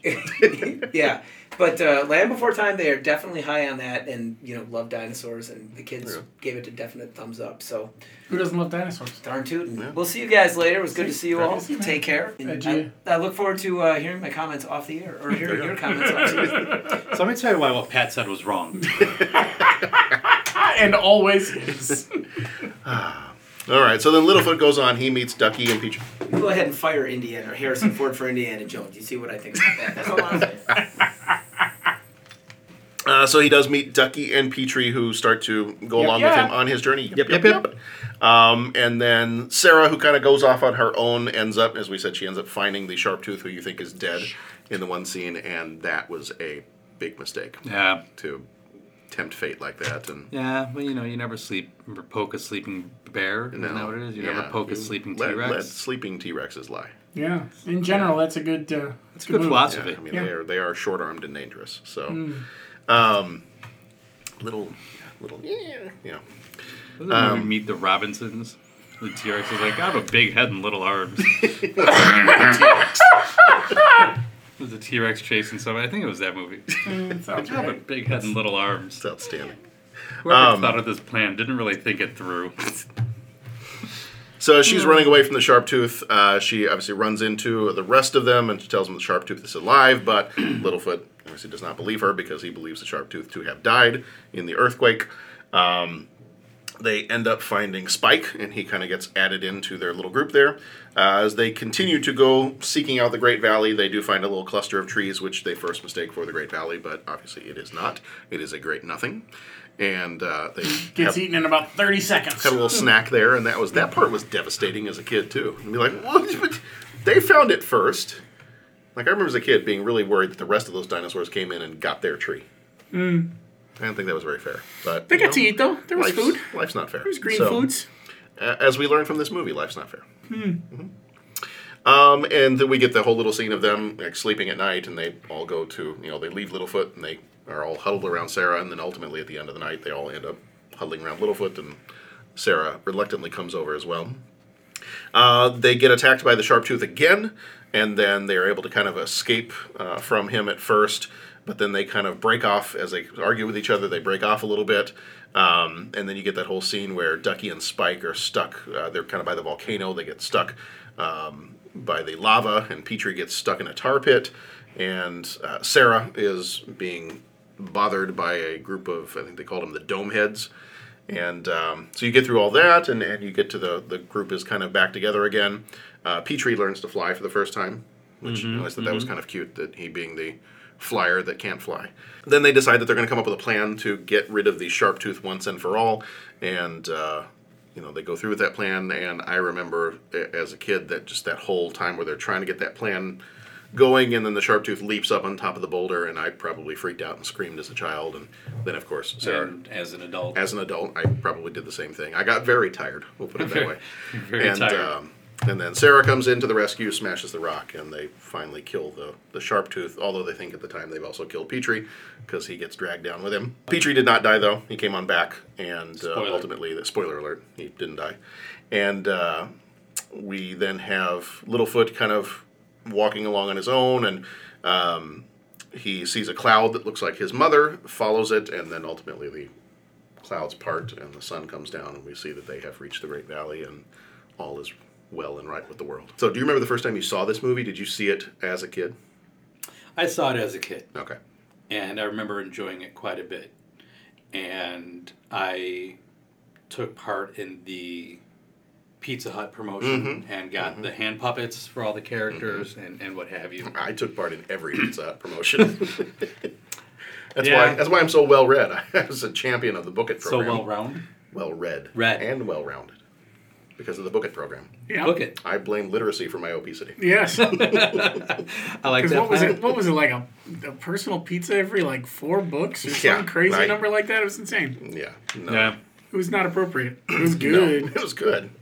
Definitely not appropriate. Um, yeah, I, I enjoyed this movie a lot when I was a kid. Mm-hmm. As an adult, meh. Really? Yeah, I just like. Okay. Okay. There, I, I didn't feel like there was a lot of story to it. Okay. It's a very short movie. I didn't It's- realize. it's I didn't remember how hour. short it was, Yeah. and I did not remember how slowly it built. Yeah. Okay. I did. I had no concept that it took that long to meet everybody. There's really not a lot that happens either. Uh-uh. For for a movie that's portraying what feels like a long journey, there's not a lot of journey. Mm-hmm. There's a lot of time spent at the beginning, i- introducing the characters as, as babies. There's some time spent battling the T Rex, but that if I mean you assume that those battles all happen in a short distance, a short mm-hmm. space. Not a lot of time is spent actually journeying Yeah. for a movie that is portraying a long journey. Mm-hmm. Would- it- time dilated in a weird way when I watched that movie as, as an adult. I don't recall it being that short. Yeah, Uh, yeah. I just and I just don't remember feeling as bored Mm. with them. I, I, I mean, I, I guess that's how I felt as, as I was watching. I'm I need something Indifferent, maybe. to happen. Yeah, I was just like, Mm. okay. It was cute. Uh, How do you not like Ducky? Yep, yep, yep. I mean, that's fun. I'll always be partial to the big Dofi characters, so Spike's cool. Spike, Just because Spike's cool. I read that his name was supposed to be Bo. Yeah, well, they would have hit the nail on the head with that one. Bo Derek. Bo Diddley. Bo Diddley. Bo Definitely. Diddley. Bo Beau Bridges. Diddley. Beau Bridges. Beau Bridges. Bo Yeah. Bridges. Bo Jackson. Bo. Bo. Warbolt. Bozo the clown. Bozo. Yep. This is taking a weird turn, guys. Not quite sure where this was going. Um, do you do you remember watching it as a kid? Oh, definitely, definitely. Loved this. Loved it as a kid. Yeah, like that, like that's the thing. I, I it remember has it has loving all those amazing like you talk about a movie from your childhood and it like oh yeah Land Before Time, Mm-hmm. and then I watched it and I was like okay Yeah, like it's fun. I but can I can whatever. wax nostalgic. Yeah. On this movie, and then as an adult, like I, I don't know, I just put it on. and I was like, oh, I don't That's know, it. I don't know what I loved about it Yeah. as a kid. Yeah, it's funny because I, I'd love to try to figure out exactly how old I was because it was looking at it through an adult lens, thinking about watching it as a kid. There were some parts I was like, "Oh, it was kind of dark and scary." Mm-hmm. Huh. There definitely is. We've watched some animated movies now. Yeah. you know, from the '80s over several years. Mm-hmm. Animation had a darker bent back then when we were kids Mm-hmm. than I think they get away with now, or that whether it's get away with or whether it's a desire to not make things as dark now. I feel like Yeah. some of the stuff we watched as kids are kind of spooky. Well, maybe you that think- explains a few things. Well, but but I feel like in an animated movie, I think a lot of it had to just do with the storytelling that was going on, Mhm. Mhm. and you had to pay attention to the story. And I don't think that's cap- that there's as much capability Mm. in younger audiences today. Fair enough. Whereas can see that. you know it, it, you need to have flashier things and faster moving things. You know, I, I, I'm gonna sound like an old man. You know, when I was a kid, Get off my lawn. but you know, you, you you have you definitely have kids now that have no concept of what life was like before instant gratification, Mhm. where you couldn't download something right away, you couldn't find what you wanted right away, you couldn't get what you wanted right away, and I think a lot of that has killed the patience factor of young people. So yeah, they're not going to be as patient and sit through a movie that has a lot of dark story elements to it for the ultimate payoff. Mm-hmm. Yeah, makes sense. Now, I did want to ask you guys about Don Bluth movies in particular because that I kind of think of those this as was coming. Yep. God bless it. Ah, anyway, well, I, this, this is for you guys not having a soul anymore and being bored with this movie. Um, wow. yeah, Damn, yeah, I you're went there. so- okay. went there. Well, you made fun of me earlier, Make so fun of one man who cries at an animated right. film. Yeah. Hey, look, I'm not afraid to show my feelings. All right, It's okay. Just sit there and be tired. Mm-hmm. I am tired. Um, so Don Bluth, in particular, being somebody who had worked at Disney, became disillusioned with Disney, and left. I think it was about 1979 was when he left Disney because he just didn't like the way the company was being run.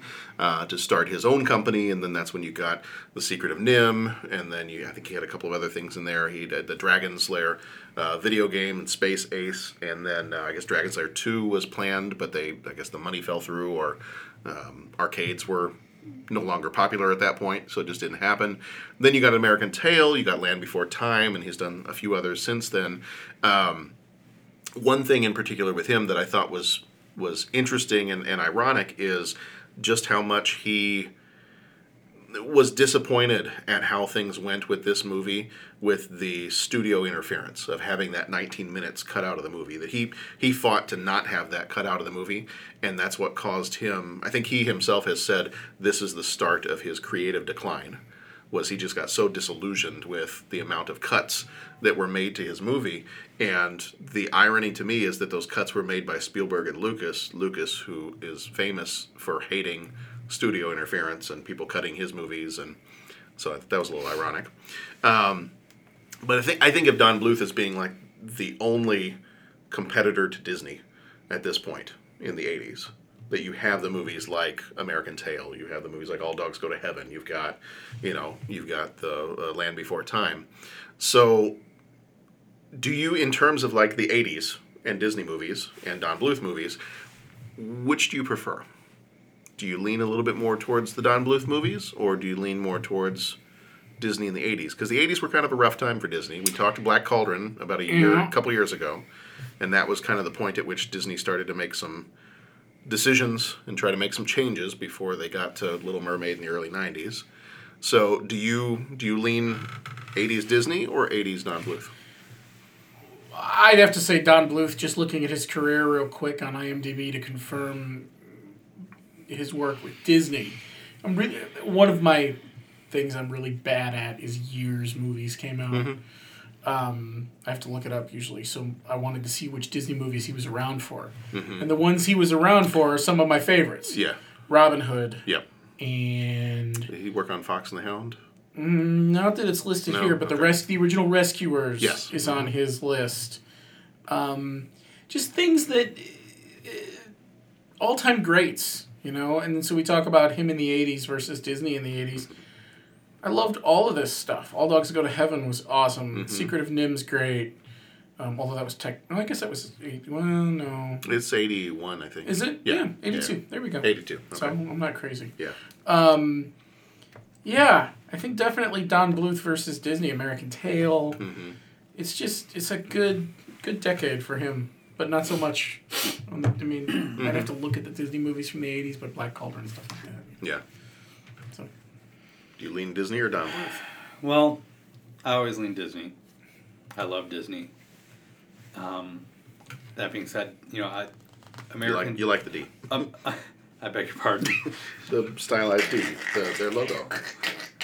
The stylized cursive D, that's part of their logo. So, as far as Don Bluth movies that I like, I would go with American Tail and Secret and NIMH. Okay. Um, I was having an interesting conversation with with Katie as uh, Oliver and Company was wrapping up, and at what point did the shift in '80s Disney movies happen? Because in 1989 we get The Little Mermaid, Yeah. which was an entirely different entity for a Disney movie, and I, well, it was it was a foray into, well, I, I- not an original story, but it was a foray. but neither was Oliver and Company. No, but I, I think. Ne- neither was Fox and the Hound. well, as far as I know. well, Well, the, the meeting where this, where Oliver and Company, our next movie, where the meeting where that one was pitched, was where they also pitched. It was after Black Cauldron, and they said, "All right, mm-hmm. guys, we need to get our crap together here. Let's pitch some ideas." And it, this movie was pitched. Was it Rescuers Down Under? Probably. or one of those. Around the right and Little time. Mermaid were pitched at that meeting. And this is the one, you know, this next one, the Oliver and Company, that's the one they started with. I think Little Mermaid sign was when they finally got their traction on the new Disney because Mm-hmm. that kicked off. Wasn't the next one? Would the next one have been Aladdin Kicked then? off all your I think it was. Aladdin, then Aladdin, Beauty and the Beauty and Beast. the Beast, and Lion King. I mean, that was Yeah. come on, that was the kickoff. Yeah. But Well, what's interesting yeah, about your the- '90s is when Disney really. What's interesting about it is they went stride. back to good stories Yeah. that they could make a movie about. Yeah. Whereas Black Cauldron, I, I like mean, it. I know they had I mean, I like it. they had source material, but Yeah. they didn't. Maybe the source material wasn't as strong as say some of the stuff they went back to for Yeah. Little Mermaid, Fox and the Hound, another Right. one that didn't do as well. I feel like you're you're. It's a good movie, but it I love that one. But it falls in that same category of the source material wasn't as strong. You said Fox and Hound. I had to do a check in my head to make sure I'd seen it, Hmm. and then my brain said, "God, that was Disney." I don't even know if I knew that. No. You know, little things like that. Of course it was, but I wouldn't have known the difference. You I'm gonna, I'm gonna very quickly give a quick plug to a friend of mine who has a podcast called Disney Vault Talk. Mm, good and one. They go through. Have you heard that one? I've clicked on a couple specific ones, but Okay. not like. They've gone through that. I think they've started from the beginning Mhm. and they've run through and they've done every Disney movie. I'm or, or, to or they're going some of through. those. They're going through every Disney movie and Yeah. yeah. It's pretty cool. Yeah. What they do. Um, but anyway, ba- I mean, yeah. The the question was Don Bluth or Disney. Yeah. And I just, like I said, that was the, the question came up as uh, as we were watching Oliver and Company. Where did the shift in the '80s happen for Disney? Um, I I don't know. Just I'm, I'm a fan of the Disney catalog, Mhm. and always will be. I think I'd be more inclined to put on a Disney movie over a Don Bluth movie, only Okay. because I don't think I enjoy as many Don Bluth films as I do Disney films. Okay. Like even I if said, even if we narrow it down to the '80s, if we're if we're talking '80s Disney versus '80s Don Bluth, He's doing the same thing. I, don't like, there, I don't feel like I don't feel that. like there was a ton of successful Disney stuff in the Well, '80s. And I would need. Uh, we're Not- we're not for gonna the look at theatrical we're gonna look at but- the list right Well, now, but I feel mhm. like Disney had a focus in the '80s. They decided to focus a little more uh, on live action Yeah. because you have Flight of the Navigator comes out then. You have Well, okay, so here's the other thing that Disney has going for it is that they also were doing re-releases. Mhm. So you still had in, in the '80s Pinocchio getting a theatrical release, Bambi getting a theatrical release, even though those movies Right. weren't '80s movies. because I saw all those So in I the think- theater, and I I, don't think know Disney- how, but Disney that's had because a they much did those stronger re-releases. presence. Mhm. And I think part of I wonder if that was Don it. They were focused on that, and so they didn't really worry about it. So okay, 1980s. Um, yeah, I think Ameri- Herbie American Goes Tail Bananas. and Secret of NIMH would be the only really Don Bluth films.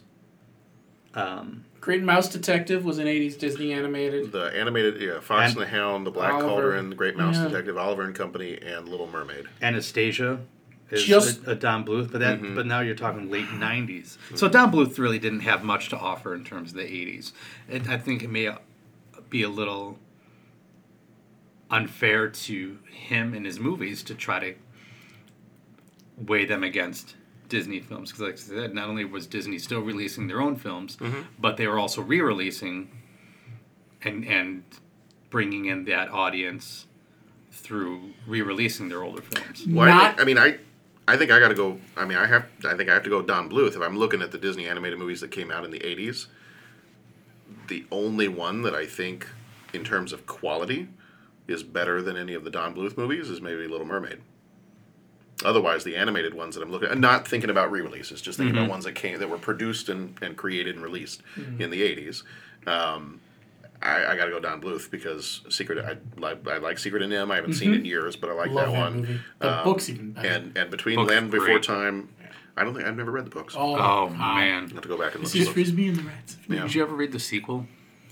I feel like I have, but maybe I didn't finish it because I don't mm. have really the story in my head, but I know it exists. It wasn't great. And, I, and maybe that's my problem. Maybe Yeah. I've wiped it from my memory. I feel like I have the book on my I would, I, bookshelf. I would read the first one and then leave it at that. yeah, it's such a good story.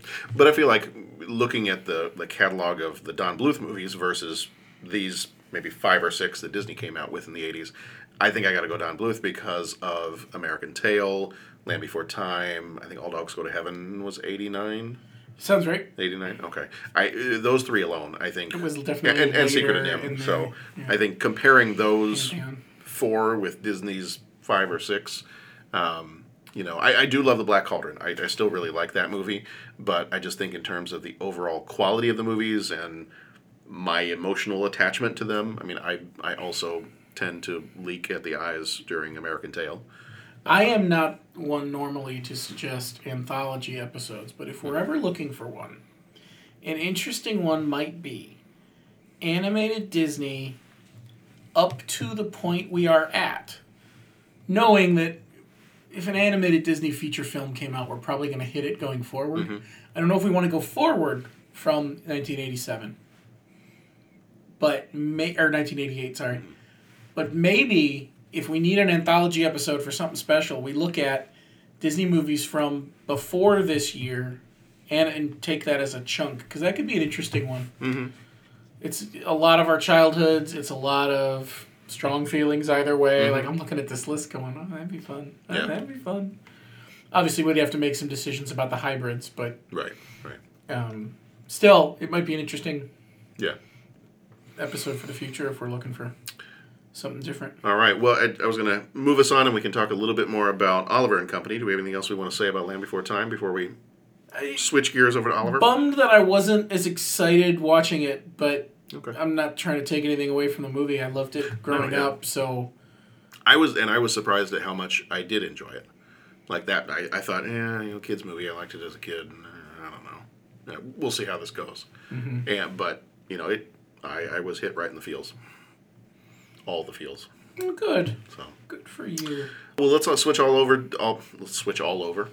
I mi- mixed my switch over and Oliver to switch all over. Moving Let's your- just switch all over. mixing all of your it. metaphors? Well, I'll go over there if you want to go over You go there. over you want to come over Chinese this way? fire drill? And when the the thing? when the music stops, we sit down. So on Fifth Avenue, there is a young orphaned little kitten named Oliver, and uh, he is the last one left when all the other kittens are adopted by people going by. Um, Oliver uh, then kind of gets loose and, and wanders around, meets a uh, dog named Dodger, voiced by Billy Joel, which I think Smooth is talking. smooth talking. He's got uh, street savoir faire. He does at that.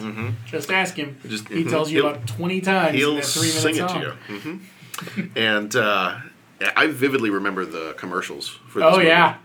Yeah. If this is was so torture, cool. chain me to the wall. Yeah, exactly. I love that line. My brother and I used to walk around saying that all the time. I think Uh-huh. it drove my poor mother insane. Uh, we were so he- excited Billy Joel was in the movie, though. Oh yeah, well, and, and see, we always listened to Billy Joel as as kids, Us and too.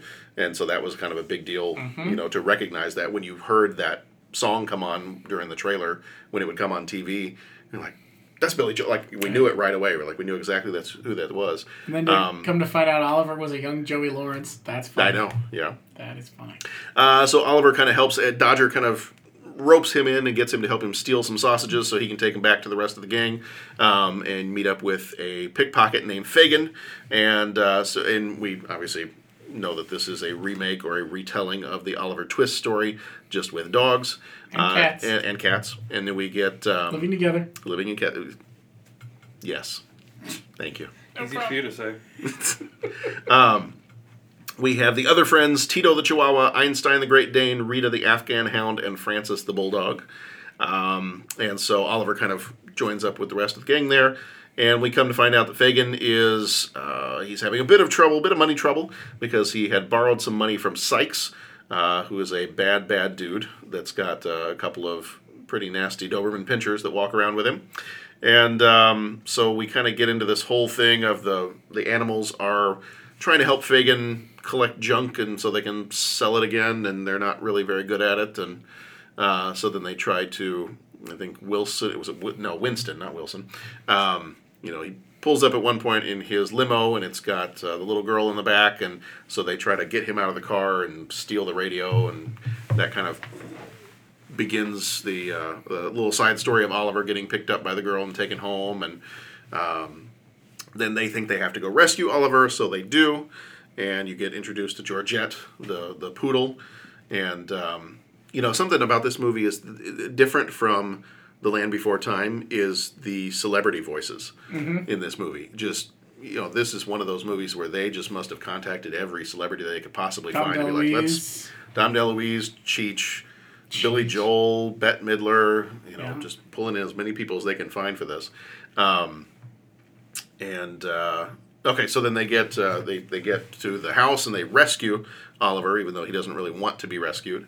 Uh, and then that kind of starts the whole plot of them pretending that Oliver has been kidnapped, so that they they find out that you know Jenny's family is rich, and they. Um, you know they they are going to ransom the cat so that they'll bring some money so that Fagin can pay back Sykes, and uh, then when he finds out it's just little girl, obviously he has more of a conscience than than one would think, and so he decides not to go through with it.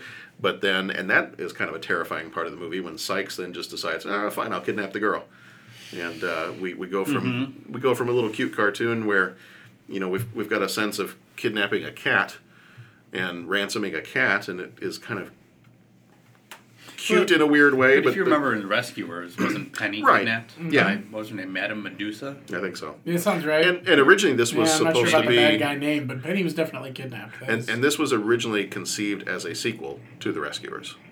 That Mm. was kind of their original plan for it, which is why she's Jenny. And originally she was going to be Penny. Um, and so then it, we kind of end the movie with a, a chase through the streets and into the subway tunnels. And uh, we end up with the, uh, I think both of the Dobermans end up on the third rail in the subway and get electrocuted. And then we end up having As. Sykes, as you do with a Doberman. And um, we end up with Sykes going headfirst into a train. And that's the end of him. And then it ends very happy with Jenny having her birthday party, and her parents are coming back to the United States. And Oliver's going to stay with Jenny, but kind of check in with the gang from time to time. And we'll sing a song, and it's a happy ending. And life's a happy song.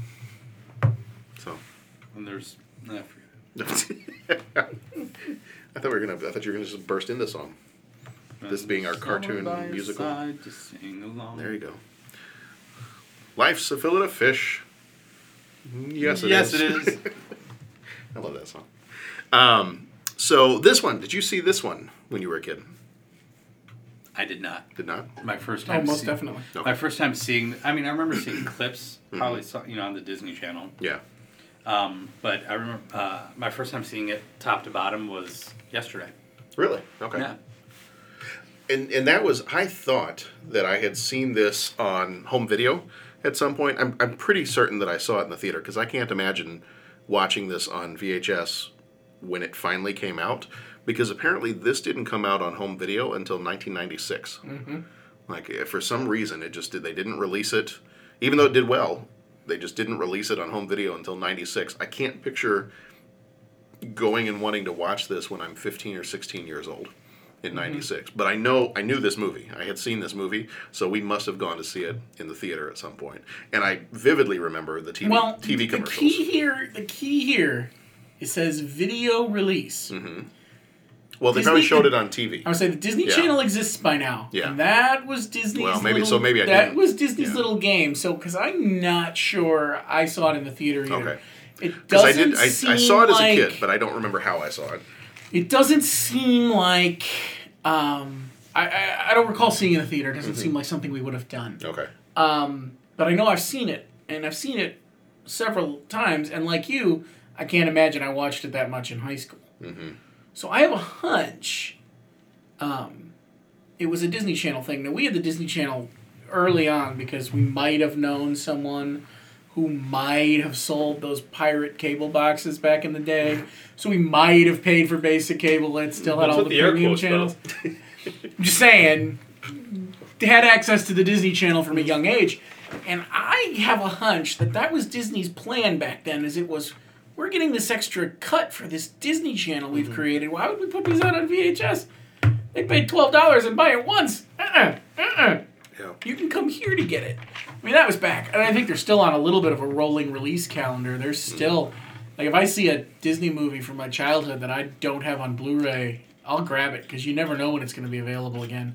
And now with their Movies Anywhere service, Mm-hmm. you keep your eye on it. I think it's going to be available less and less on on, a, on a medium you can own. How, how often have you double dipped on Blu-rays? Like a movie that you have on DVD, then now it's available on Blu-ray. On DVD and on Blu-ray, not as much because there's a whole segment of. I kept a VCR for probably far too long. Mm-hmm. There's a whole segment of movies, especially Disney movies from my childhood, that I never converted to DVD. Mm-hmm. So I'm very happy about that because now I can go straight to Blu-ray. Um, actually, now I can go straight to 4K if they're making them. But there's a few. You get a There's 4K TV. I have a 4K TV and now I have a 4K Blu-ray player too. I'm very happy about Oh, man. it. Um, right into the movie. Oh yeah, it's beautiful. I love it. You know, it looks really good in 4K. Totally off the subject, Mhm. but um, Man in the High Castle Oh, really? in 4K, like I don't even know how to describe it. Like the opening sequence just blows you away. You're like, okay, I'm stuck on the couch for an hour. Um, but there are a few like um, uh, Die Hard. I think I own the Die Hard trilogy, the original 3 Mm-hmm. in all three mediums. Um, National Lampoon's Christmas Vacation. Um, I have that in a fourth medium because I dipped my toe into the HD DVD Oh yeah. pool before Blu-ray one, so I got slapped on that one. um, what else do I have? Star Wars. Star Wars. I have Star I- Wars in pretty much every I've- medium I've- that's ever existed. I have purchased Star Wars in everything from Yeah. all the VHSs to all the yeah. I have That's VHS. the- I have think that's multiple copies of VHS. I was just curious because DVD at, and at Blu-ray. some point I had to stop myself from double dipping. Yeah. Yeah, the, the Blu-ray DVD double dip is hard. There's only a few. Like I, I've definitely stopped myself on a couple. I'm like, that is not an action movie. Who cares if that's HD? Like, Yeah. But Well, there are some where I'm like, well, that's got. I mean, I, I have to. How can I not? How can I this? not own this in HD? If, if I buy something now on a physical medium, I will buy it with the combo pack. Oh, yeah, I'll buy the the Blu-ray, and I always DVD try to get it where or- it's a Blu-ray, DVD, and digital if I can. yeah, that would that is But- the ideal. That is the ideal scenario. But those are becoming Harder less and and less harder. available Mhm. because people are realizing what what that actually offers, and, Right. and studios don't want to offer that much convenience. It's true. I am intrigued. I mentioned Disney's Movies Anywhere Mhm. service. It's not even Disney branded anymore. It's just called Movies No, Anywhere. they just changed it to Movies But Anywhere. uh, the fact that it allows you to connect multiple sources into one app is kind of interesting. I do like that because I hate. And they gave you free movies. They did. They did. They I got- did. I I, grabbed three- everything I could. Three free movies for that. Yeah. Yeah. Well, I, I didn't get to choose. They Oh, just okay. like Yeah, it was the- populated. movies, Yeah, it was whatever. Which It was which prompted me to Hero contact 6 Apple. and something, yeah. I con- I, I didn't know that was going to happen. I contacted Apple. I said, I just want to make sure I didn't get charged for these movies that Right, are showing right. up. Why are these here? Yeah. And it was a lot of back and forth with, with Apple trying to, and finally realized this is because It's a Disney it was on this medium, and then you Mm-hmm. transfer this, and now it's this was a thank you Mhm. for combining and using. Which, the by the way, thank Disney. You know, very few companies Mm-hmm. have done that. Right. And uh, I mean, y- y- trust me, they're going to win in the end. But how many companies have part of given the, you anything but for some of the signing movies up I like got, that? like I got Ice Age, right, Mm-hmm. and, Big Hero Six. I got and Ghostbusters. Ghostbusters, Yeah, yeah. Ghostbusters. Too bad. I know, but I'm saying like it's something. I'm not saying it's anything great, Right. but Mhm. it's better than. Oh, sorry, too bad, so sad. Like here's Better our new than service. better than the streaming service that DC uses for their digital movies. Oh, what do they use? Not ha- Ultraviolet. Oh yeah, that's I, terrible. ca- I hate. That is terrible. I hate because I had to when I got the Man of Steel digital version. I had to go down. I had to go get Ultraviolet, but then to be able to watch it on my phone, I had to go get Flixster. Yep. And I had to Mhm. like somehow connect Flixster to my Ultraviolet to my bit, and I like no. Just- Yeah. Just, just no. Ultraviolet was not great. It- actually, the concept of Ultraviolet was fantastic. But fantastic. now it's in my iTunes because of the way that all the companies combined. Mhm. So now all my ultraviolet digital movies ended up. I don't somehow have my Ultraviolet movies in there. is that No. movies anywhere that was that connection, or was that something else? I didn't remember I- Ultraviolet being. I, it of must that group. it must have been because the movies that I got that I had on ultraviolet are now I can now access through Amazon. Have you and not connected your Apple. Ultraviolet to movies anywhere? Maybe. I thought I looked and I thought Ultraviolet wasn't included in the group of. Hmm, I don't know. Huh. Okay. Well, I'll have to I'll go check do it out. some exploring. Um, So that's a lot like so Oliver and that's a lot like Sure, Oliver and sure. Company. Um, digest. speaking of companies, Oliver and Company. Um, yeah. So I in this movie it it apparently was successful when it came out. It, it Yeah. you know It had it's- enough it's star power. I mean, come on, Billy Joel got half the people to show up Oh yeah, anyway. yeah. Now Yeah. watching it this time around, now this is this is one that I have not watched since I was a very little kid, probably around about the time it came out, or if it was on TV at one point. Um, and this one, this one I, I kind of have the same feelings you guys might have had about Land Before Time. I was just like, eh, I take it or leave it. I don't know that I'll watch this one again. I- Yeah, that was kind of my thought on this one too. Mhm. Like, okay, This is very clearly that that as we are kind of talking about that kind of in between time for Disney. It's like they had Black Cauldron, which did not do well for them, and then you have this movie, and you can kind of tell that they're, you know, it's, it's kind of like when a sports team goes through a rebuilding year. right. It's like, well, here- all right, what do we do? he- here's the thing, though, because so you said that this movie was the, the the pitch for this movie came up at the same time as they did the pitch for Mhm. Rescuers Down Under and Little Mermaid. Why were Rescuers Down Under and Little Mermaid so much better developed than this movie? Well, the animation's different for one. Mm-hmm. This is the last Disney movie to use the old copy cell Yeah. animation style. Um, But even so, So, and you like, can- but Little Mermaid took a very a couple of years to animate as well. well, but different style. One of the reasons it took so long was they were still developing But that I don't style. I don't think that it's feature I don't length. think that its success is based on the style. the look of it maybe. But I, I wouldn't attribute that to its sole success over Oliver and Company. Yeah. There's something about the tonal shift of the storytelling. I think there's more music in Little Mermaid. Yeah, that's for Um, sure. And I think the music It was brings people. It was the same meeting that they pitched Little Mermaid and Treasure Island in space. Oh dear God! wasn't it wasn't Rescuers Down Under. Oh. Um, Thank God that didn't happen. Or But did it and I've blissfully missed it.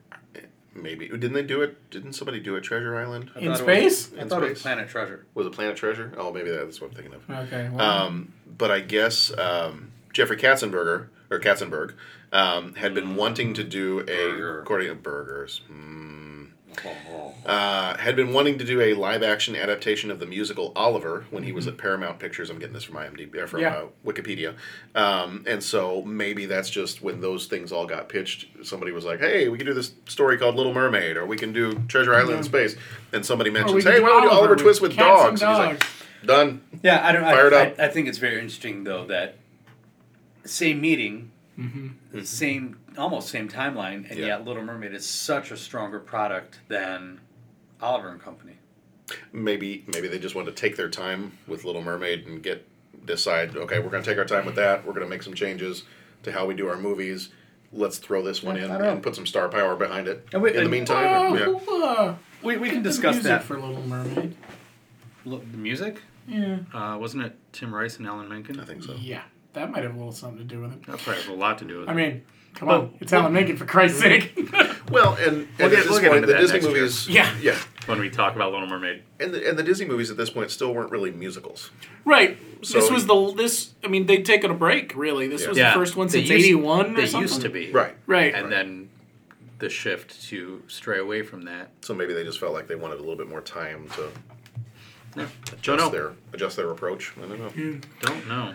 All right well I, do we have anything else we want to say about Oliver and Company I loved it as a kid. I loved it again. I don't know something about cats and dogs are cute. Mm-hmm. Um, I am embarrassed to admit how long it took me to realize that it was Oliver Twist.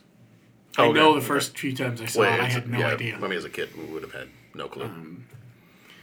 Like even I remember seeing it. I probably saw Oliver Twist at one point. I was like, oh, they made a like Oh. Oliver and Company, but for adults. Yeah, I don't know that I made the connection even that quick. Like No. it was one of those. It was a little bit of an obtuse connection. Okay. The character names were there, Yeah. but really after that, like yeah, you see him, but you don't see him. Like the iconic scenes from Oliver in the orphanage. Right. That doesn't happen. No. Mm-hmm. The the you know He's in a box. right. Say what you will about Fagin, but Dodger's running the show in this movie. Yeah. Um, Fagin character is a joke. Yeah. In this movie.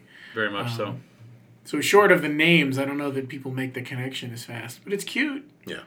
Um, this one doesn't have as much scary, I think, as some of the other animated stuff we've seen recently, but it still has those scenes with the Dobermans are a little rough. And apparently, this one was meant to be darker, but they did like the first draft of this or so It was a much darker movie, and they made some cuts and Yeah. made some changes. And Like my, I watched it with my wife, and she'd never seen it, and there was the scene at the beginning where the cat's running through New York and almost getting run Mhm. over and whatnot, and she looks at me, she goes, "Why? Why am I watching this? What's about to happen?" I'm like, "Don't worry, it's gonna be fine."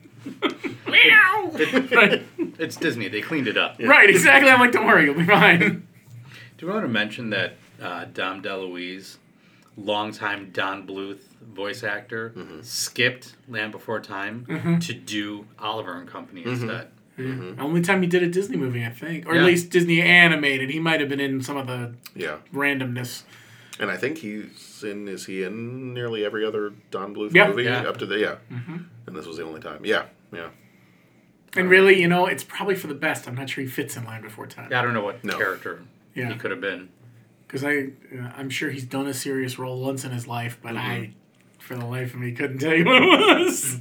Rooter would have been less of a sage old dinosaur if it had been Dom DeLuise's voice. Littlefoot, I tell you, I tell you, Littlefoot, I don't know, I don't know what's going on. Your mom, she's dead. What are we gonna do? Never say never, Littlefoot. Well, I think that's probably going to do it for our Land Before Time, Oliver and Company discussion. We've been talking a lot. We have. Well, it's that 45 minutes of New Well, new movie movie news. news. Big new movie stuff, man. You know, So there's a lot of stuff going on. So Ryan Reynolds and Clue. That's well, big maybe deal. next time we can talk about the Han Solo movie trailer Woohoo! coming out, or maybe Or it'll maybe be the movie not. coming Yeah. out, or maybe the movie will never come out. Who Maybe knows? Han Solo's going to Netflix. Maybe with Cloverfield. Wouldn't that be sad? if the uh, Solo movie goes to Netflix. No, that's the thing. It won't go to Netflix. It's No, Disney true. now. That's true. yeah. it'll That honestly that it'll is my biggest fear right now, with Disney owning every this big merger that's happening. It is gonna blow all that out of the water. Oh yeah, Hulu's still around, and Mm-hmm. maybe there'll be more stuff there. I, I something about this I will not like when it's all done. I just haven't put my finger on it. yet. Disney owning your soul. Yeah, pretty much. I mean, think think about the franchises they own now. Between Disney, Amazon, and Google, they're just going to own your entire soul. I just I, I don't trust the mouse is really my problem. Okay. I got to be honest. I don't. I'm interested to see when they finally get their streaming service up and running. Mm-hmm. streaming service up and running. All What- this what- just what that's all the look like. distribution hurdles of them owning Fox all ironed out. It's going to take a year or two before we're going to see any large impacts on the distribution of some of this stuff, but it will happen. And I have this weird feeling I'm not going to like it. Okay. but we'll see. And then Mickey Mouse runs for president. Why not at this point? I mean, you know. So we If you are have Mickey- Scottish Lord, I am Mickey Mickey Mouse. Thank you very much. All right. Well, that's going to do it. snivel. Um, Lord Clans MacDonald. Okay. All right. Can't help yourself, can you? Yes. Is that movie next year? Is it 89? That's 89. Last Crusade? I'm pretty sure that's 89. That sounds early, That'll be next year. There's going to be a lot of fun ones next year. But There's gonna um, fun ones, So, like- well, there's every year. We say that every year. Um, so anyway, that's going to do it for for our episode with Land Before Time and Oliver and Company. He's. So thank you. Was it 89? Yeah. Nice. Why I doubt you, I'll never know. Don't doubt me. Yeah, it's Uh, that and Star Wars Trivial Pursuit. Don't doubt me. The kids, the kids deigned to f- play Trivial Pursuit with me the other day. God. and they actually did okay because we enacted some rules that Dad can only answer one question and then has to stop. That's fair. So that made it fair. I mean, if you want to bring those I rules to our still- table, I'll play a game with I you. still- Amen, I- right? Let's I do s- it. I still won, but Yeah. yeah. Um, all right, so that's gonna do it. So thank you, Bo. Thank you, John. Thank you, Jeff. Hey, thanks, John. Thanks, Thanks, Pat. Pat. Thanks, Pat. Dennis. Dennis. Dennis. Good night, Ned. All right. Um, that's Good night, John Fox. yeah. All right, so that's gonna do it for us this time. Uh, next time, I think Pat and I are gonna try to do an episode of a. It was still on the Disney. Uh, Disney train. Uh, we're going to do an episode on a TV movie that came out in January of 1988 called Earthstar Voyager from Disney. So uh, Pat and I have been watching that one. Pat has seen it before. I vaguely remember it, but I don't think I ever watched it as a kid. Um, it, it seems like it's kind of like a maybe like a backdoor pilot for a TV series they wanted to do. That it's a little bit like a next generation for kids. Kind of deal. So, so I think Pat, I think Pat and I are going to uh, record one for that. So that'll probably be our next episode that's coming out. And then uh, beyond that, we are going to be jumping on into our next set of movies, which is I had it open, but then it decided not to open. Drum roll, please. There we go. Um, so our next set of movies is going to be it's February, so it's Valentine's Day. It might be love. It's my birthday month. It's your birthday month. Yeah. Happy birthday. I'm gonna be 40. You're gonna be whoa. I'm only, Right. I'm only, Whoa. I'm only 37, but I'm feeling it. I'm feeling it. You're looking it too. Thank you. I, I might as well. Yeah. Yeah. It's my age and my waist size are almost exactly the same. What are we doing, man? I didn't know you were turning 52. That's a ho. I just decided what I'm getting you for your birthday.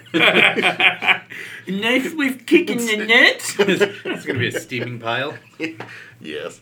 I'm not gonna tell you what it's a steaming pile of, but Well, that'll be the surprise. that'll be the surprise part of it. Anyway, I don't want to ruin everything. no. mm-mm. All right, so uh, what's coming up next So month? February, coming up in February, we've got Bull Durham and Working Girl. Excellent. We've got The Unbearable Lightness of Being and Wings of Desire. I have no idea what those are. Yeah, me neither. There we go. so it'll be something new for everybody. Yeah. I might be busy that week. I haven't seen. That's fine. If you don't want to broaden your horizons. Bull Durham and Working Girl is going to be fun. Yeah, that'll be fun. The other two, I have Um, no and then hopefully, will be fun. hopefully we'll be able to get in and see Black Panther because we you know, Black Panther won by the end of February. Uh, and then looking forward again to March. If you're looking way ahead, we've got Big and Twins, or we could just call that episode Big Twins. But that's a slightly different movie. Mm. Um, yeah. Jesus. no, Jesus comes later. That's in April with the Last Oh. Temptation of Christ. Yeah. Sorry. Back to March. Yeah, March is Big Twins, and um, and then Willow and Child's Play. That's going to be a good one. Um, and then Willow, you idiot. You are great. and then Ready Player One at the end of March. So, So I've got till the end of March to finish the book. Mm-hmm. Okay. Yeah. Oh God. How far are you? Working on that. About first hundred pages. Okay, that's a good book. I might have to cheat on that one and find an audiobook. I don't Although know if I I'm will get to read it. I think, will the, I think say- the audiobook's pretty good. So, Okay. Sometimes you get bashed over the head a little bit too much with all the '80s references. You're like, you're like, okay, there are I get it. moments. There are moments where it gets to be a bit much. I get it. Yeah. Okay, when the when the yeah, book 80s, first started off, I was like, "Oh, this is great." He mentions something in every paragraph, and, and then after I was like, Oh no, it really is. "Okay, every it's paragraph. Every paragraph." Well, then, then it's it's the multiple somethings in every paragraph. Yes. Like, Mhm. oh yeah, you know, I researched this because this movie and this movie and Yeah. this movie and then this song and this song. Like, oh, okay, we, I really understand. yeah. Five pages ago, I was there. It's it's a little bit like the and and I still I still enjoy the book and I, I love the book, but it's a little bit like that kid that is like latched onto something that they love and they won't stop talking about Mhm. it. It kind of gets to feeling like that at certain points. Kind of like when book. Stephanie Meyer learned the word incredulous as, Yeah. she, was, as she was writing Twilight, and used that word countless times. Oh, I have. I don't know have if she not. used, I don't know if she used it correctly every time either, but she felt the Um, need to you put keep it in there. You keep using this word. I, do I not do think not think- what, the, What do you think it means? oh, I just read actually Big uh, twins. um, Big twins. Cary Elwes book. Oh yeah, yeah. Oh. Uh, As you As wish. You Wish. Yeah. Was it good? It was fun. I feel like I knew a lot of the information already from Okay. you know different Yeah, trivia sure. Behind the sites scenes and, stuff, and whatever. He, and a little annoyed at, at how positive he kept speaking of the experience. And, Okay. You know, he wouldn't just refer to uh, Rob Reiner as the director. Be like the delightful director Rob Reiner, the the the supportive director Rob Reiner, like. And he would talk that way about So basically, everyone. he wants to be in the, the Princess Bride remake or sequel. yeah, Is what you're saying? Okay. Yeah, it was like okay, we. If you do this again, like I, I, I get that you had a good time and you loved everyone you worked with. That's great, but it's coming on a little strong. Mm-hmm. Mm, maybe too strong. Um, yeah, so Okay. Well, Yeah. next so next time uh, I think Pat and I will be on for Earthstar Voyager, um, but then we will follow that up in February with Bull Durham and Working Girls. So I don't, I don't see Casablanca on the list. we're gonna do. You tell me when you want to do that. Well, Well, what are you doing right now? I gotta go. but anyway, um, everybody, be excellent to each other. Go watch some good movies. We'll see you next time.